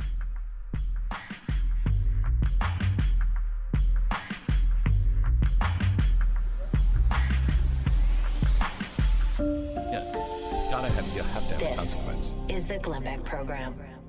You know, we have all known and trusted the name of Norton for a long time. Uh, they've been the go to name in internet security since the internet was a toddler. And they remain vigilant because of the rise in cybercrime uh, as the internet takes up more and more of our lives. And the job has only gotten harder over the time, and, and they are rising to the occasion. Norton has now a secure VPN that is easy to use. It's a virtual private network that has bank grade encryption to hide anything that's going on online. Not that you have anything to hide, but you know, why is Google giving me all of this free information? Because they know what they can get from me for free with me thinking, I don't have anything to hide. I don't have anything of value. They know the value of it. Norton Secure VPN creates a secure tunnel for the information you send and receive online, so cyber criminals can't see it while you're connected to Wi Fi. It also blocks companies that want to track your browsing activities. Norton Secure VPN, seamless. Install it once, let it run in the background. It's Norton Secure VPN. You get it at norton.com slash VPN. Christmas Stories with Glenn Beck. The show is December 7th live in Salt Lake City at Kingsbury Hall. Get your tickets and information at glennbeck.com.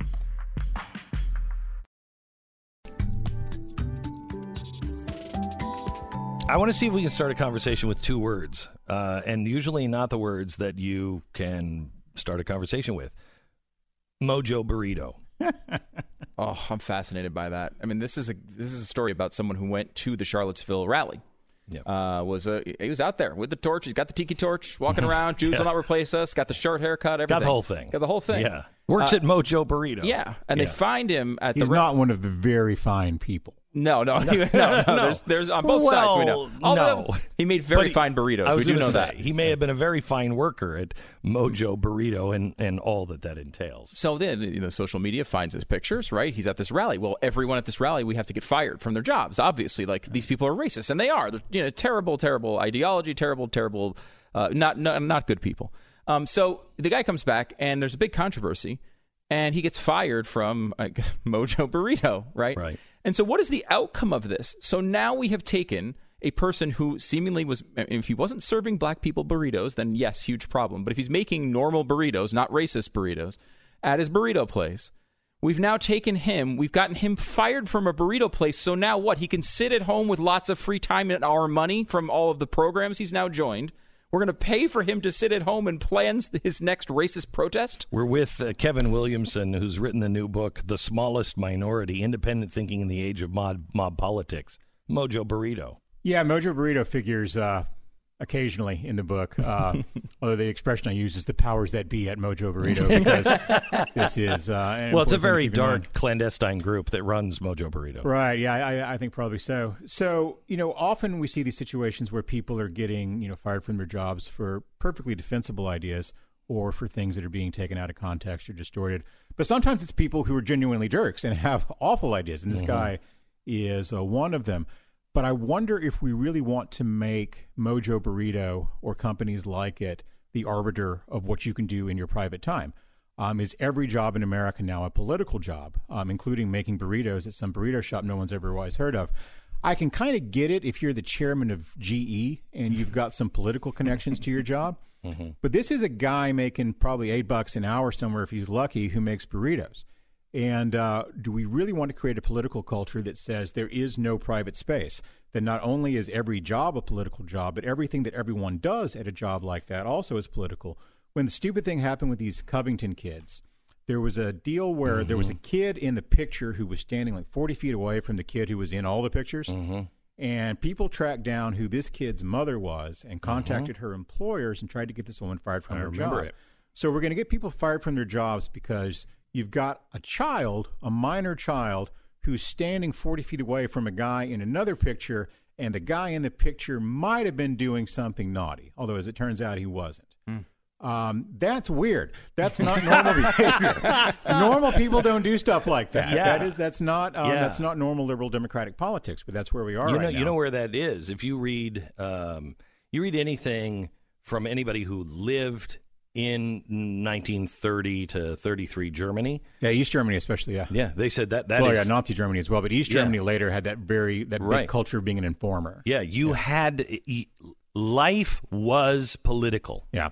I mean, that's politically correct. That's where it comes from.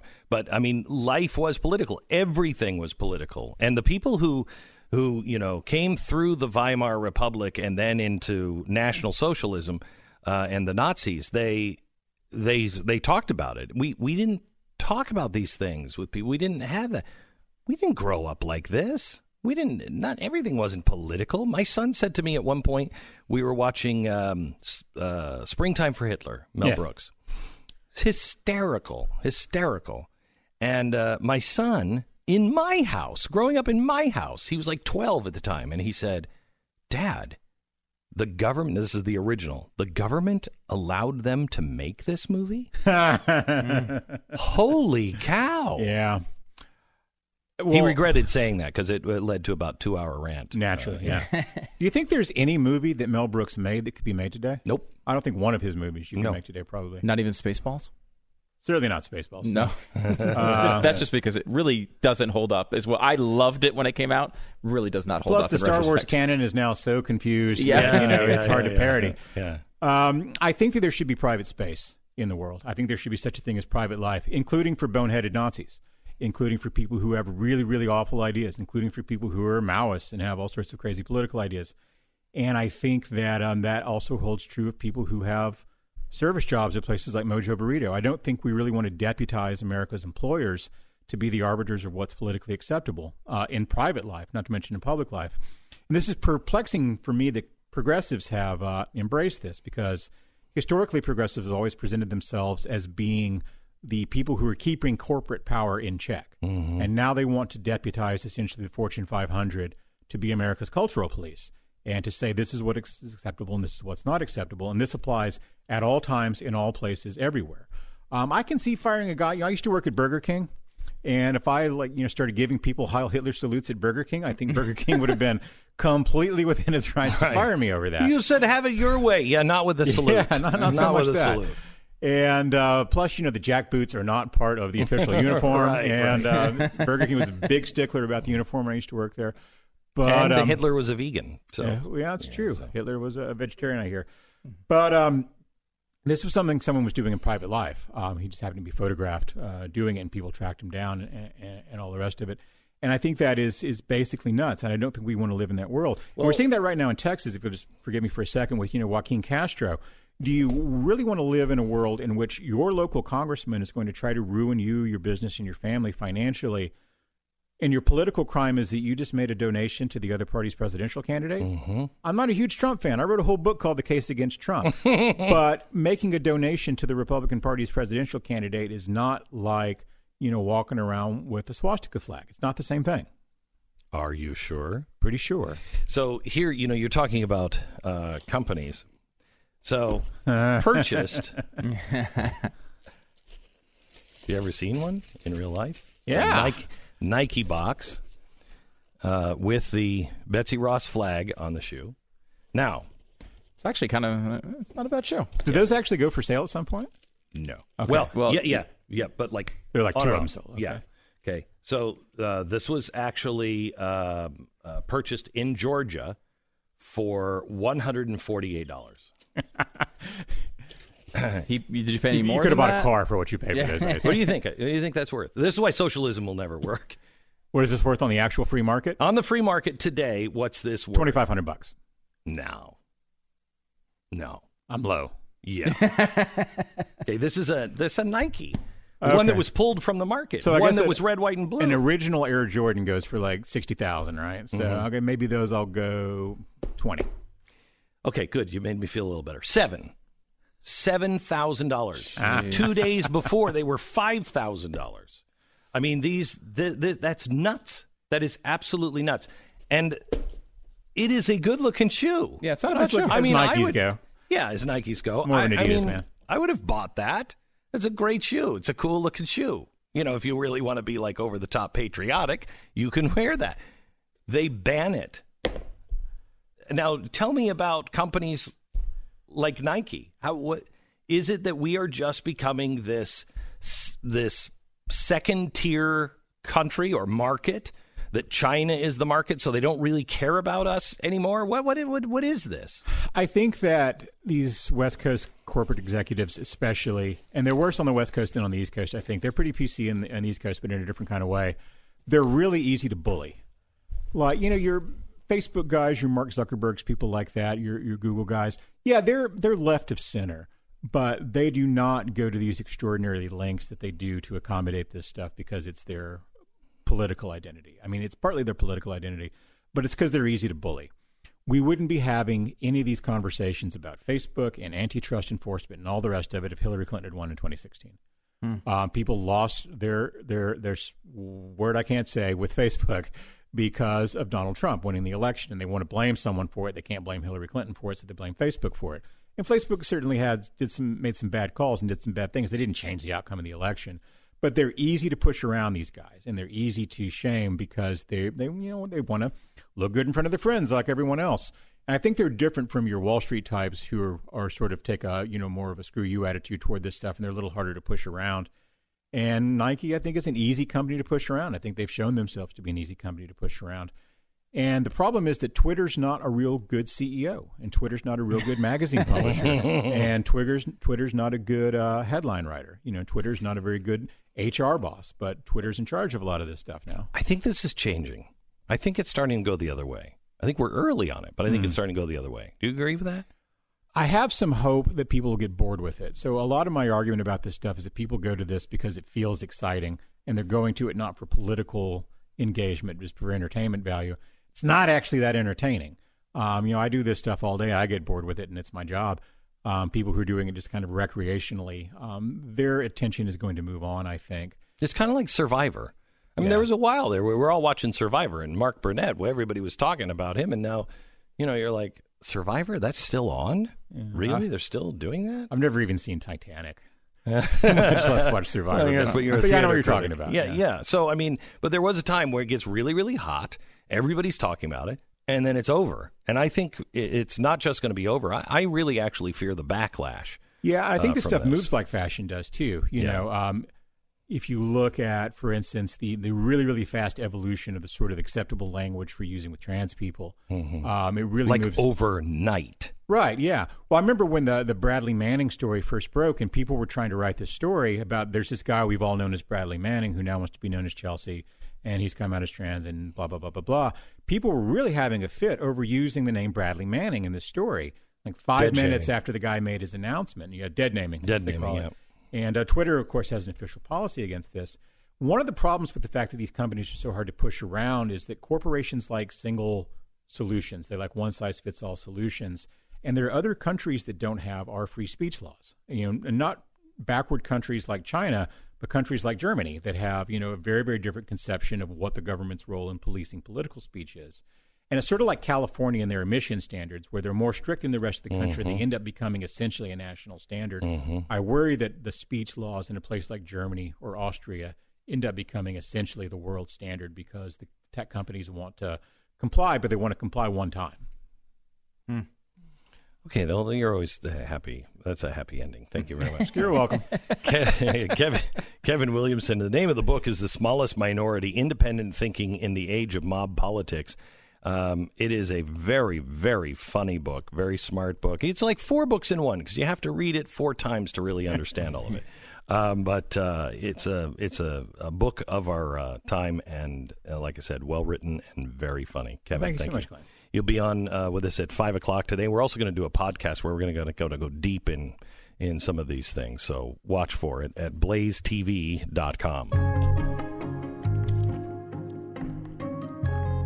Somewhere right now in America, within the sound of my voice, there's a man driving a long haul truck across the interstate. It's his frontier.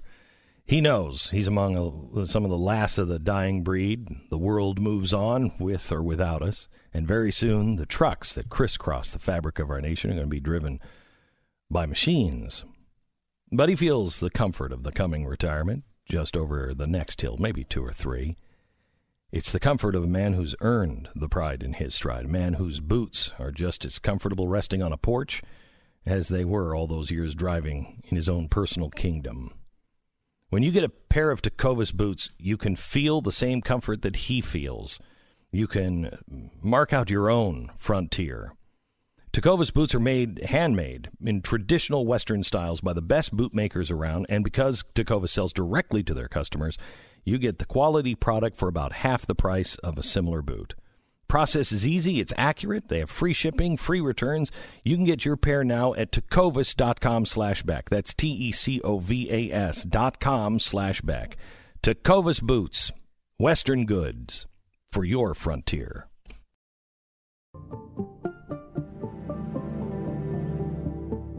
This is the Glenn Beck program. I remember the first time we got hit by like left wing activists, and Mm-hmm. they were trying to get all of our advertisers to drop. And it was like the first time it happens, you're like panicked, like, oh, my, what's going on? I can't believe they're. Why are they lying about this? They're calling. Right, right. And eventually, I've thought, look, the uh, the companies are going to realize this is the same twelve people emailing them, and they're going to know it's nonsense eventually. And that really never happened. I mean, they they they go down these roads. Mm-hmm. No, because the time. companies found that they could uh, shape their own image. Yeah, and- exploit it for their own benefit, Correct. Mm-hmm. which is something I didn't see coming. Um, and you guys were just talking about how eventually people get bored with the social media mob mentality. Maybe, maybe they get bored by it. But look around the world right now with what you're seeing in Hong Kong, what you're seeing in Italy right now, where you know, there's a, a controversy about a, a boat of immigrants that it turned into kind of a social media firestorm that now looks like it's going to overturn the Italian government.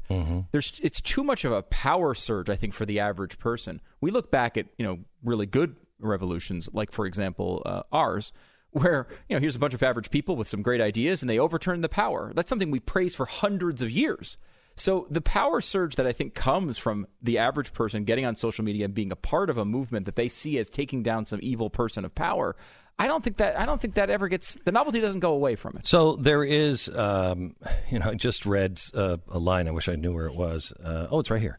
Uh, hatred is the most accessible and comprehensive of all the unifying agents. Mass movements can rise and spread without belief in God, but never without a belief in the devil. That is uh, from 1951, and it's it's in uh, Kevin Williamson's new book.